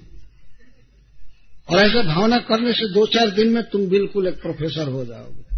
हो जाएगा वो। और उसकी पढ़ाई होती है, उसकी प्रक्रिया होती है। और भगवान तो कोई हो ही नहीं सकता। एक व्यक्ति के बारे में बता रहा हूँ सच्ची घटना है। वो सत्संग के लिए आए हुए थे तथा कथित गुरु साधु तो उसके पास एक आदमी गया तो पूछा कि, महाराज जी, आप कहाँ से आए हैं? कहाँ से आए हैं? पूछा। वो काशी से आए थे। तो पूछा कि आप कहाँ से आए तो वो कहते तुम जहाँ से आए हो, वहीं से आया हो। अब तो बहुत फेर में पड़ा कि वो, वो गुरु कहता है तुम जहाँ से आए हो वहीं से आया तो और परिचय कुछ पूछने लगा कि आप कौन हैं किस मत के हैं क्या मानते हैं? तो वो कहने लगा कि तुम जो हो वही मैं हूँ। तुम अपने को जान जाओगे तो मुझे भी जान जाओगे। तो वो पूछा कि मैं कौन हूँ? मुझे तो इसका कोई पता नहीं है। तो वो कहते, हमको पता है तुम कौन हो। हमको पता है कि तुम कौन हो। तो पूछा, कौन हो? तुम वही हो। ऐसा बोला, तुम वही हो। ऐसा बोलते, वही हो? कोई संज्ञा का वर्णन किए बिना सर्वनाम कैसे होगा? तुम वही हो। कौन? ऊपर उड़ने वाला गिद्ध क्या? तुम वही हो। कहने से वही हो जाएगा। अभी मरकर ज़मीन में जाने वाले हो, वही हो। कहने से हो जाएगा वही। सब ऐसी भाषा बोलते हैं कि आदमी को विश्वास है हाँ हाँ हम भगवान है भगवान है, भगवान कहीं कहीं तो लोग फ़ीस लेते हैं। प्रभुपा जी बोले हैं, एक बार एक व्यक्ति फ़ीस ले रहा था अमेरिका में, भारत का साधु जा करके और कहता था कि हम आपको छह महीने में गॉड बना देंगे। छह महीने में भगवान बना देंगे, इतना डॉलर लगेगा। तो कुछ लोग पैसा देते थे ठीक है, आपको भगवान बनाएँगे, भगवान। काहे को भगवान बनाने? जाओ खुद भगवान नहीं है, बनाना। भगवान का मतलब लोग नहीं समझते इसीलिए नाना प्रकार की बातें कहते हैं। ये भगवान से सारी सृष्टि हुई है, इसलिए सब भगवान है भगवान है। ये कहने की आदत हो गई। ये सब भ्रम है। हम लोग अधम जीव हैं। भगवान प्रभु हैं, समर्थ है, स्वामी हैं, हम दास हैं। ये भावना करनी चाहिए। एक बार नवदीप में जब भगवान चैतन्य महाप्रभु थे, उनका नाम निमाई था विश्वभर तो उनके समय में भी कुछ लोग ऐसे थे जो कहते थे कि सारा जगत ब्रह्म है, और इसीलिए हम भी ब्रह्म है, सभी जीव ब्रह्म है। भावना करनी चाहिए कि हम ब्रह्म हैं। तो चैतन्य महाप्रभु तो भक्ति का प्रचार करने आए थे। उनको ये बात पसंद बिल्कुल नहीं पड़ती थी। और खास करके एक मुरारी गुप्त जी थे, वो इस बात पर बहुत ज़ोर देते थे। सब कुछ ब्रह्म है। तो एक बार वे भोजन कर रहे थे। और निमाई उस समय सात आठ वर्ष के थे क्या ऐसे बच्चा थे। तो भोजन कर रहे थे। मुरारी गुप्त तो भगवान चैतन्य महाप्रभु गए और उनके थाली में खड़े खड़े प्रस्राव करने लगे। और तो इसके बाद वे डंडा लेकर के चले, पीछे और निमाई भाग चले। भागते भागते भागते भागते चैतन्य महाप्रभु तो अपने माँ के घर में आए, मुरारी गुप्त लगा, कहने कि तुम्हारा बच्चा बिल्कुल बदमाश निकल गया, ये हुआ, हमारे थाली में पेशाब कर दिया। इतना दिन हम लोग इसको उठपटांग वचनों को सहते रहे, लेकिन अब नहीं सह सकते, ये नहीं कर सकते, वो नहीं कर सकते। तो माँ लगी डांटने निमाई को, क्यों ऐसा किया, क्यों ऐसा किया? थाली में पेशाब किया जाता है। कि भगवान का पेशाब भी तो दिव्य ही था। जो कुछ भी है, उस दृष्टि से माना जाए तो तो माँ डांटने लगी, क्यों पेशाब किया, क्यों पेशाब किया? तो भगवान कहे माँ ये कहते हैं कि सब चीज़ ब्रह्म है। थाली भी ब्रह्म है, भोजन भी ब्रह्म है। तो मैंने सोचा कि मेरा पेशाब भी ब्रह्म है, पिए। ब्रह्म को पिए भी ब्रह्म है, और पेशाब भी ब्रह्म है तो थोड़ा ऐसा आस्वादन करें। मैं डांटने लगी कि ऐसा क्यों किया, लेकिन वो मुरारी गुप्त के तरफ़ देख करके कुछ ऐसे चकित थे कि यही कहते हैं, क्या यार तो वो तो उस दिन से कहना छोड़ दिए।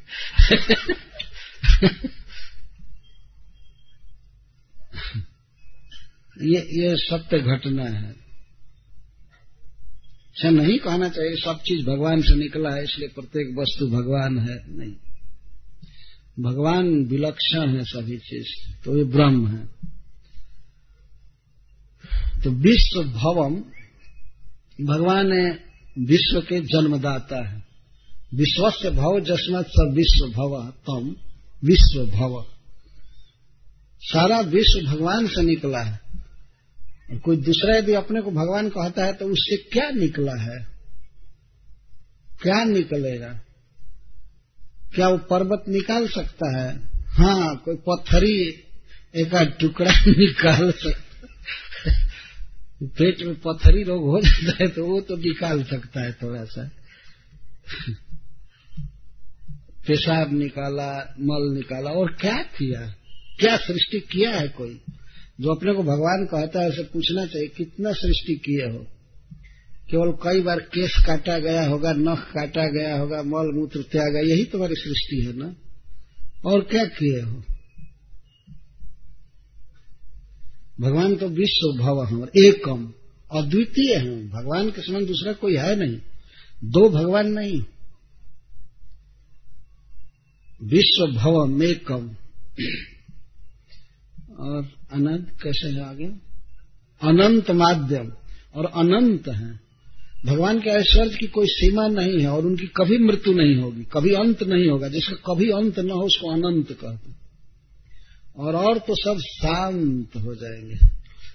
अंत निश्चित ही है। जत से ही ध्रुव मृत्यु भगवान का कभी अंत नहीं है। और उनके ऐश्वर्य माधुर आदि की भी कोई सीमा नहीं। अनंतम। और आद्यम, वही सबके कारण है। और आनंद मात्रम, भगवान का जो की जो मात्रा है, मात्रा का अर्थ होता है स्वरूप या श्री विग्रह। आनंद मात्रम।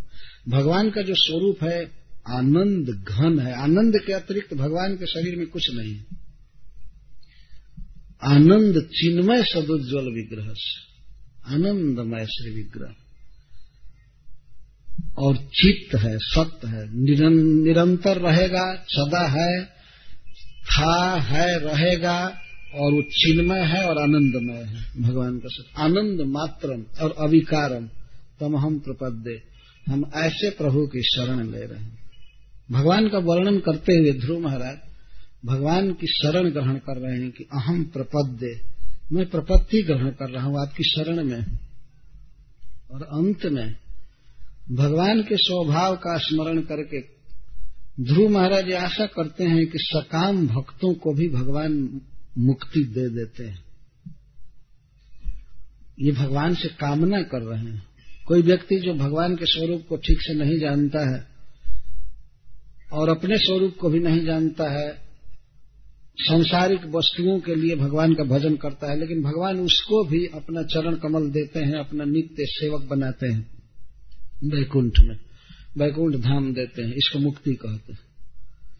तो ध्रुव महाराज अंतिम श्लोक में कहते हैं सत्याशिषो ही भगवं तव पाद पद्मा आशीष तथानुभजत पुरुषार्थ मूर्ते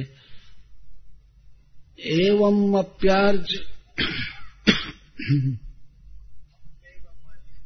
अप्यव मार्ज, आर्ज शब्द। अप्यव मार्ज भगवान ठीक से बोलिए। अपेव मार्ज भगवान परिपाति दीनान। वास्त्रेव वत्सक मनु ग्रह का तरोस्मान ध्रुव महाराज कहते हैं, हे प्रभु, आप पुरुषार्थ मूर्ति हैं। पुरुषार्थ परमानंद स एव मूर्तिर्जस। इस जीवन में कोई भी व्यक्ति आनंद चाहता है, सुख चाहता है तो सुख को या आनंद को ही पुरुषार्थ कहता है शास्त्र। तो भगवान पुरुषार्थ मूर्ति है। वास्तव में परमानंदमय वही है। तो हे पुरुषार्थ मूर्ति, आपको इस रूप में जान करके जो लोग भजन करते हैं कि भगवान ही परम पुरुषार्थ है, परम आनंदमय है, आपसे और कोई कामना नहीं करते हैं। सत्या शिशो ही भगवान, तवपाद पद्म, आशी। आशीष राज्य आदि की अपेक्षा आपके चरण कमल ही वास्तविक आशी है, वास्तविक पुरुषार्थ है, इस बात को जो जानते हैं और इस भाव से भजन करते हैं, वो तो ठीक ही है। वो तो फ़र्स्ट क्लास के भक्त हैं, जो केवल आपकी प्राप्ति के लिए आपका भजन करते हैं, आपकी सेवा के लिए। लेकिन अपी एवं आर्ज हे स्वामी, हे नाथ, मेरे जैसे जो सकाम भक्त होते हैं और राज्य आदि की कामना करते हैं उनको भी आप मुक्ति देते ही हैं, अपना पार्षद बनाते हैं। जैसे नव प्रसूता गौ अपने बच्चे को दूध तो पिलाती ही है, लेकिन ब्रिक आदि से रक्षा करती है। हैं, जैसे गाय अपने बच्चे से प्रेम करती हम लोगों ने देखा है इस बात को। जब गाय बच्चा देती है तो बच्चे के पास खड़ा रहती है और चाहती है कि बच्चा मेरा दूध पिए। हमेशा कामना करते है, उसके थान में दूध भरा रहता है, पिलाना चाहते पिलाना चाहते। और देखा गया कि कोई कुत्ता अगर आस पास आता है तो उसको भगाती है, मारती है। छोटे छोटे बच्चों को भी हटा देती है, किसी को आने नहीं देती। जब बच्चा बड़ा हो जाता है, तब इसके बाद गाय का वो स्वभाव बदल जाता तो वास्त्रा वास्त्रा का अर्थ होता है, तत्काल में ब्याई हुई गौ। जो तत्काल बच्चा दी है। वास्त्रा तो जैसे अपने बच्चे के प्रति गाय परम वात्सल्यमयी होती है, दूध पिलाती है, चाटती है और ब्रिक आदि से रक्षा करती है, उसी तरह से है प्रभु, आप ऐसे स्नेह करते हैं हम जैसे सकाम भक्तों से, दिनों से, कि हम लोगों की जो इच्छा होती है वो तो आप दे ही देते हैं, पोषण करते हैं। परंतु इसके साथ साथ संसार बंधन से भी हम लोगों को मुक्त कर देते अपने धाम में ले लेते तो ध्रुव महाराज के कहने का यह आशय है कि यद्यपि मैं अपने घर से निकला था, बहुत उत्कृष्ट राज्य पाने के लिए, लेकिन मैं आपसे पूर्ण आशा रखता हूँ, पूर्ण विश्वास है आप पर कि आप हमें अपना नित्य सेवक बनाएँगे। हमें अपना पार्षद बनाएँगे, आपके चरणों में हमारी प्रार्थना। बहुत सुंदर श्लोक है यह। भगवान का यह स्वभाव है। चैतन्य चरितमृत में भगवान श्री कृष्ण कहते हैं कि आमा भजे कृष्ण है? कृष्ण कहे, आमा भजे, मांगे विषय सुख, अमृत छाड़े विष मांगे यही बड़ मूर्ख। भगवान कहते हैं कि जो कोई भक्त मेरा भजन करता है, मेरा भजन करता है और मुझसे विषय सुख माँगता है, संसारिक सुख माँगता है तो वो तो अमृत छोड़ करके विष मांग रहा है। तो आमी विज्ञ, सही मूर्ख, विषय कहने देव स्वचरण अमृत दिया विषय भुलाई तो मैं तो विज्ञ हूँ ना। अगर वह मूर्ख है, मेरा भक्त तो मांग रहा है, विष मांग रहा है तो मैं क्या विष दूँगा? नहीं दूँगा। अपना चरणामृत दे करके, अपना चरण कमल दे करके उसे विषय की लालसा को भी भुलवा दूँगा। ये भगवान का स्वभाव। दूसरे देवी देवताओं का ऐसा स्वभाव नहीं है। जो आप मांगेंगे, उसी को देंगे, थोड़ा कम देंगे। मतलब आप जितने मांगे, उतने नहीं दे सकते। जितनी जीव की कामना होती है, उतना उनके पास है ही नहीं। देंगे क्या? और जैसे वो माँगता है, वैसे ही देते हित नहीं करते हैं जीव का। इस विषय में एक कथा लोग कहते हैं। प्रभुपा जी ने भी इस बात को कहा है कि दो व्यक्ति थे, पड़ोस में रहते थे। दोनों में बहुत झगड़ा था। बहुत कलह चलता था दो आदमी में। और दोनों शिव जी के भक्त थे। तो एक व्यक्ति शिव जी की आराधना कर रहा था तो शिव जी प्रसन्न हो गए, आशुतोष है ही। प्रसन्न हो गए, कहे कि बर मांगो बर मांगो तो सोचे, क्या बर मांगो? भगवान शिव ने कहा कि जो वर तुम मांगोगे तो तुम्हारे पड़ोसी को दुगना मिलेगा। भगवान ने सोचा कि आखिर वो भी तंग करेगा एक दिन तो इसीलिए तुमको ही वर देकर उसको भी दे देता हूँ। तो तुम जो मांगोगे वो उसको दुगना मिलेगा। तो सोचने लगा, क्या मांगू? तो उसने सोचा कि मैं अपनी एक आँख फोड़वा लूँगा तो उसकी दोनों फूट जाएगी। ये उसका विचार आया। तो उसने कहा कि सरकार ऐसा कीजिए, आपके हाथ में त्रिशूल है, हमारी एक आँख फोड़ दीजिए। तो भगवान शिव ने कहा, ठीक है। तो उसकी एक आँख फोड़े तो उसके पड़ोसी की दोनों आँख फूट गई। देवता लोग इस तरह से हित करते हैं अपनी पूजा करने वाले को ही मार डालते हैं। ये स्वभाव है देवताओं का। जैसे इंद्र। इंद्र की हर एक साल पूजा करते थे गोप लोग ब्रज में, हर एक साल। बहुत खिलाते थे, पकवान बना बना करके। वो खाने आता भी नहीं था, लेकिन वो लोग भोग लगाते थे लगाते थे। एक साल कृष्ण के कहने से नहीं लगाए। तो पीछे का किया गया उपकार, वो सब भूल गया। जान से मारने के लिए वर्षा करने लगा। और जो लोग इंद्र की पूजा कभी नहीं करते थे, वे लोग सेफ़ थे। मथुरा में एक बूंद वर्षा नहीं हुई। कंस आदि के डर से वर्षा नहीं हो रही थी। कंस इंद्र का द्रोही था। लेकिन द्रोही को मारने के लिए वर्षा नहीं किया इंद्र। अपने पुजारियों को, अपने भक्तों को मारने के लिए सात दिन वर्षा तो बेटर तो यही था ना कि बल्कि नहीं पूजा किए होते, नहीं ऑफ़र किए होते कुछ तो सेफ़ था। देवता बड़े खतरनाक हैं। थोड़ी भी गलती हुई तो पुजारी को ही खत्म करते हैं। लेकिन भगवान तो बहुत दयालु हैं। वे तो भाव देखते हैं। वो वस्तु नहीं देखते। यह भगवान का स्वभाव है। देवता लोग का कोई भजन करे तो देवता लोग फल देते हैं, वर देते हैं, लेकिन एकदम सोना जैसे तौल करके देते हैं। ज़्यादा नहीं देंगे। जितना कष्ट सहे हो, उतना ही देंगे। और आप सुन रहे हैं, भगवान तो अपने को दे देते हैं, मुक्ति दे देते हैं। जो विष लगा करके अपने स्तनों में आई मारने के लिए, उसको गोलोक दे दिया, माँ की गति दे दिया। भगवान ये सब जोड़ते नहीं। देवता लोग पूरा हिसाब देखते और गोस्वामी तुलसीदास जी कहते हैं कि देवताओं का यह स्वभाव होता है कि आप उनको बेल फल के बराबर अगर अर्पण कीजिएगा, तब सरसों के बराबर वो देंगे। इतना ये उनका स्वभाव होता है। मर जाइए भजन करके तो थोड़ा सा कुछ दे देंगे बस। और वो भी देने में उनका दम निकल जाता है देवताओं का। सोचते हैं, अब ऐसा नाम नहीं लेंगे देने के। थोड़ा दे करके और बहुत महसूस करते हैं। भगवान बहुत दे करके कुछ नहीं समझते हैं। संकोच करते हैं। गोस्वामी तुलसीदास जी कहते हैं कि भगवान शिव ने रावण को संपत्ति दिया लंका की कब? जब रावण अपना मस्तक काट करके अर्पण किया। और दस बार। भगवान शिव के बर से उसका मस्तक आ जाता था। तो दस बार उसने मस्तक काट कर अर्पित किया। तब लंका का राज्य मिला उसे और वही लंका का राज्य भगवान श्री राम ने विभीषण जी को केवल प्रणाम करने से दे दिया। मस्तक काटने की ज़रूरत नहीं पड़ी। केवल मस्तक झुका देने से दे दिया। जो संपत्ति शिव राम नहीं दिन दिए दसमात सोई संपदा विभीषण ही सकुच दिन रघुनाथ। और भगवान संकोच कर रहे थे, क्या दू कुछ मेरे पास है नहीं। संकोच से दे रहे थे। ये सब स्वभाव है।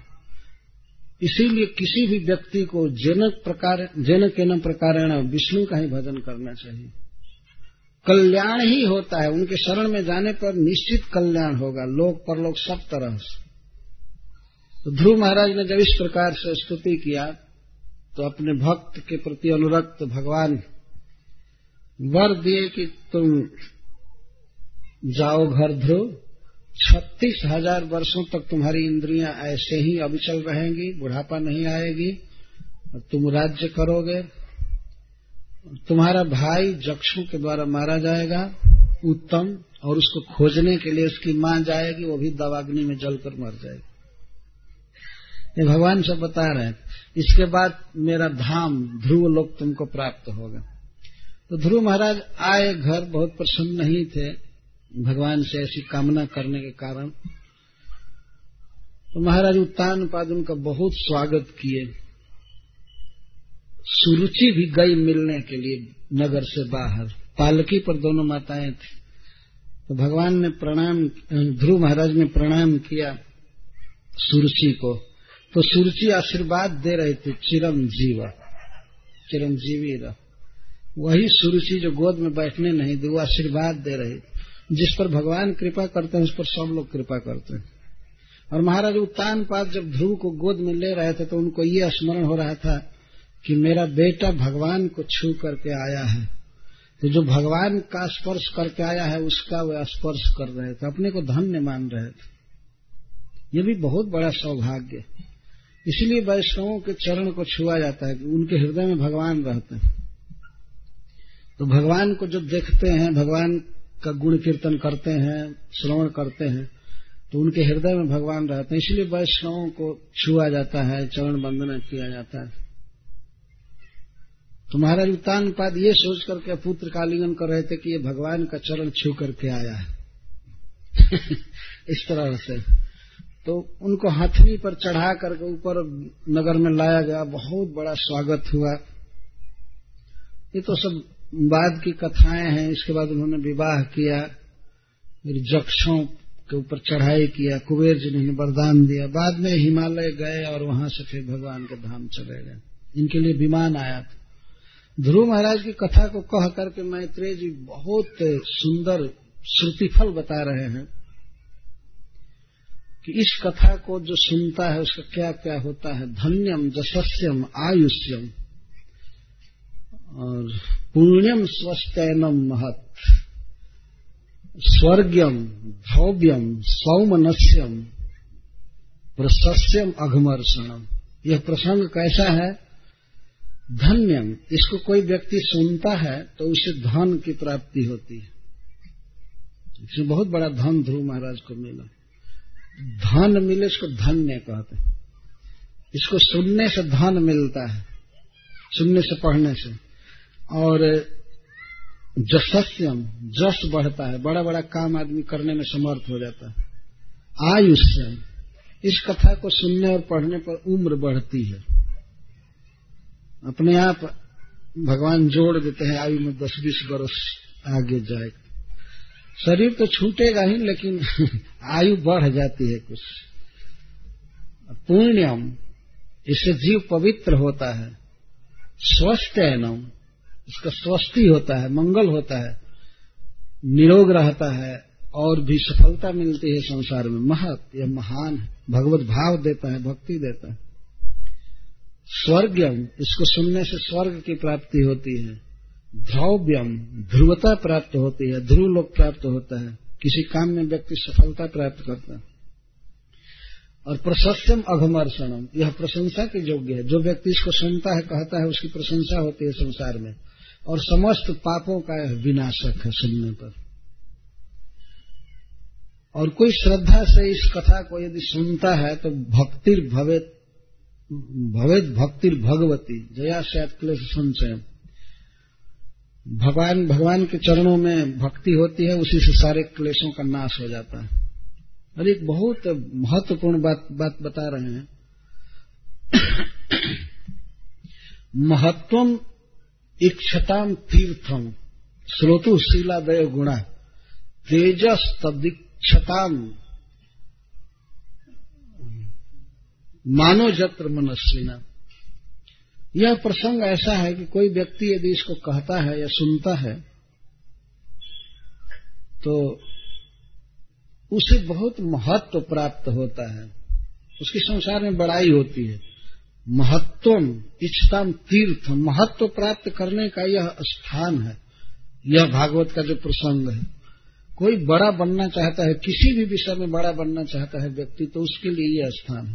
श्रोतु शीलादय गुणा और सुनने वाले में शील आदि गुण अपने आप डेवलप करते हैं, उसके शील गुण बढ़ते हैं। जो तेज चाहता है, उसका तेज बढ़ता है। और मानो जत्र मनस्वी नाम कोई मान चाहता है संसार में तो उसका मान बढ़ता है इसको सुनने पर। और विशेष करके ये बताए हैं कि पौर्णमास्याम सीनी वाल्याम द्वादश्याम, इसको सुनना चाहिए, पढ़ना चाहिए, खास करके और समय न हो तो पूर्णिमा के दिन, अमावस्या के दिन, द्वादशी के दिन, या श्रवण नक्षत्र में, या व्यतिपात, या अर्क दिन, रविवार। पहले से ही शास्त्रों में पता है कि लोगों को रविवार को छुट्टी मिलेगी, संडे को सब दिन नहीं मिल पाएगा। तो अर्क दिन इसको मैत्रेय जी कहते हैं। अर्क दिन मतलब रवि दिन, रविवार, संडे। अंग्रेज़ी में भी इसको संडे कहते हैं। मंडे को मुंडे मुंडे मुंडे को ही मंडे कहते हैं वो लोग। तो संडे को पढ़ना चाहिए, द्वादशी को पढ़ना चाहिए, संक्रांति में पढ़ना चाहिए। कोई दो तिथि आपस में टकरा रही हो ये व्यतिपात, दिन क्षय, कहीं तिथि की हानि हो गई हो। तो उस समय कोई पढ़ता है और कथा कहता है, खास करके तीर्थपाद के चरणों का आश्रय लिया हुआ। और किसी पर भरोसा न करके, भगवान पर भरोसा करके और कोई कामना नहीं करके तो वह इसी से सिद्ध हो जाता है, भगवत पार्षद बनता है। और खास करके इस कथा को सुनाने वाले के विषय में लास्ट में मैत्रेय जी कहते हैं, ज्ञानम अज्ञात तत्वाय युद्यात सत्पथे मृतम। कृपालोर दीननाथ से देवास्तनुगृहणते जो व्यक्ति इस दिव्य ज्ञान को सतपथ पर चलने वाले लोगों को देता है, अर्थात जो भगवत भक्ति में लगे हुए हैं, जो भगवत पथ पर चल रहे हैं, ब्रह्म के पथ पर चल रहे हैं उनको यदि यह कथा सुनाई जाए तो उनका उत्साह बहुत बढ़ता है भगवान के प्रति। तो भक्ति मार्ग पर जो वैष्णव आरूढ़ हैं और उनको यह ज्ञान जो व्यक्ति देता है, उस पर सभी देवता अपने आशीर्वाद की वर्षा करते हैं। तस्यानुग्रह भगवान शिव आशीर्वाद देते हैं, इंद्रदेव, ब्रह्मा जी, सूर्य, गणपति सब आशीर्वाद देते हैं उसे।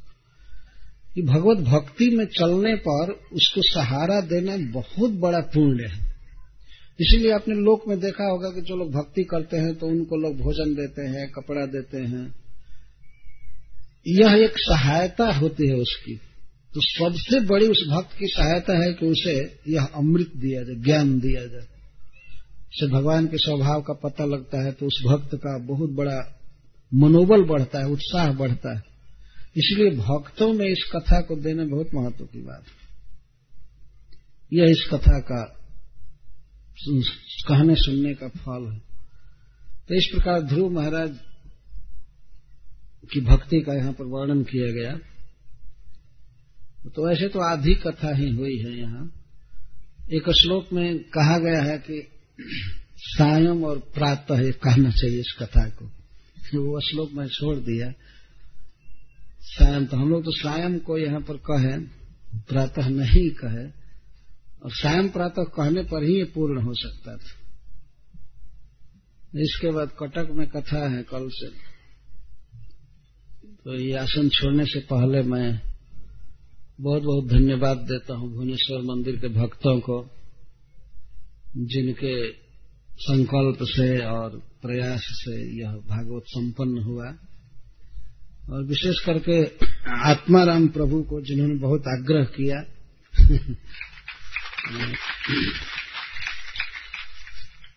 और उनके साथी ध्रुव प्रभु को मैं बहुत धन्यवाद देता हूँ। मुझे बहुत प्रसन्नता हुई भुवनेश्वर में इस बार देख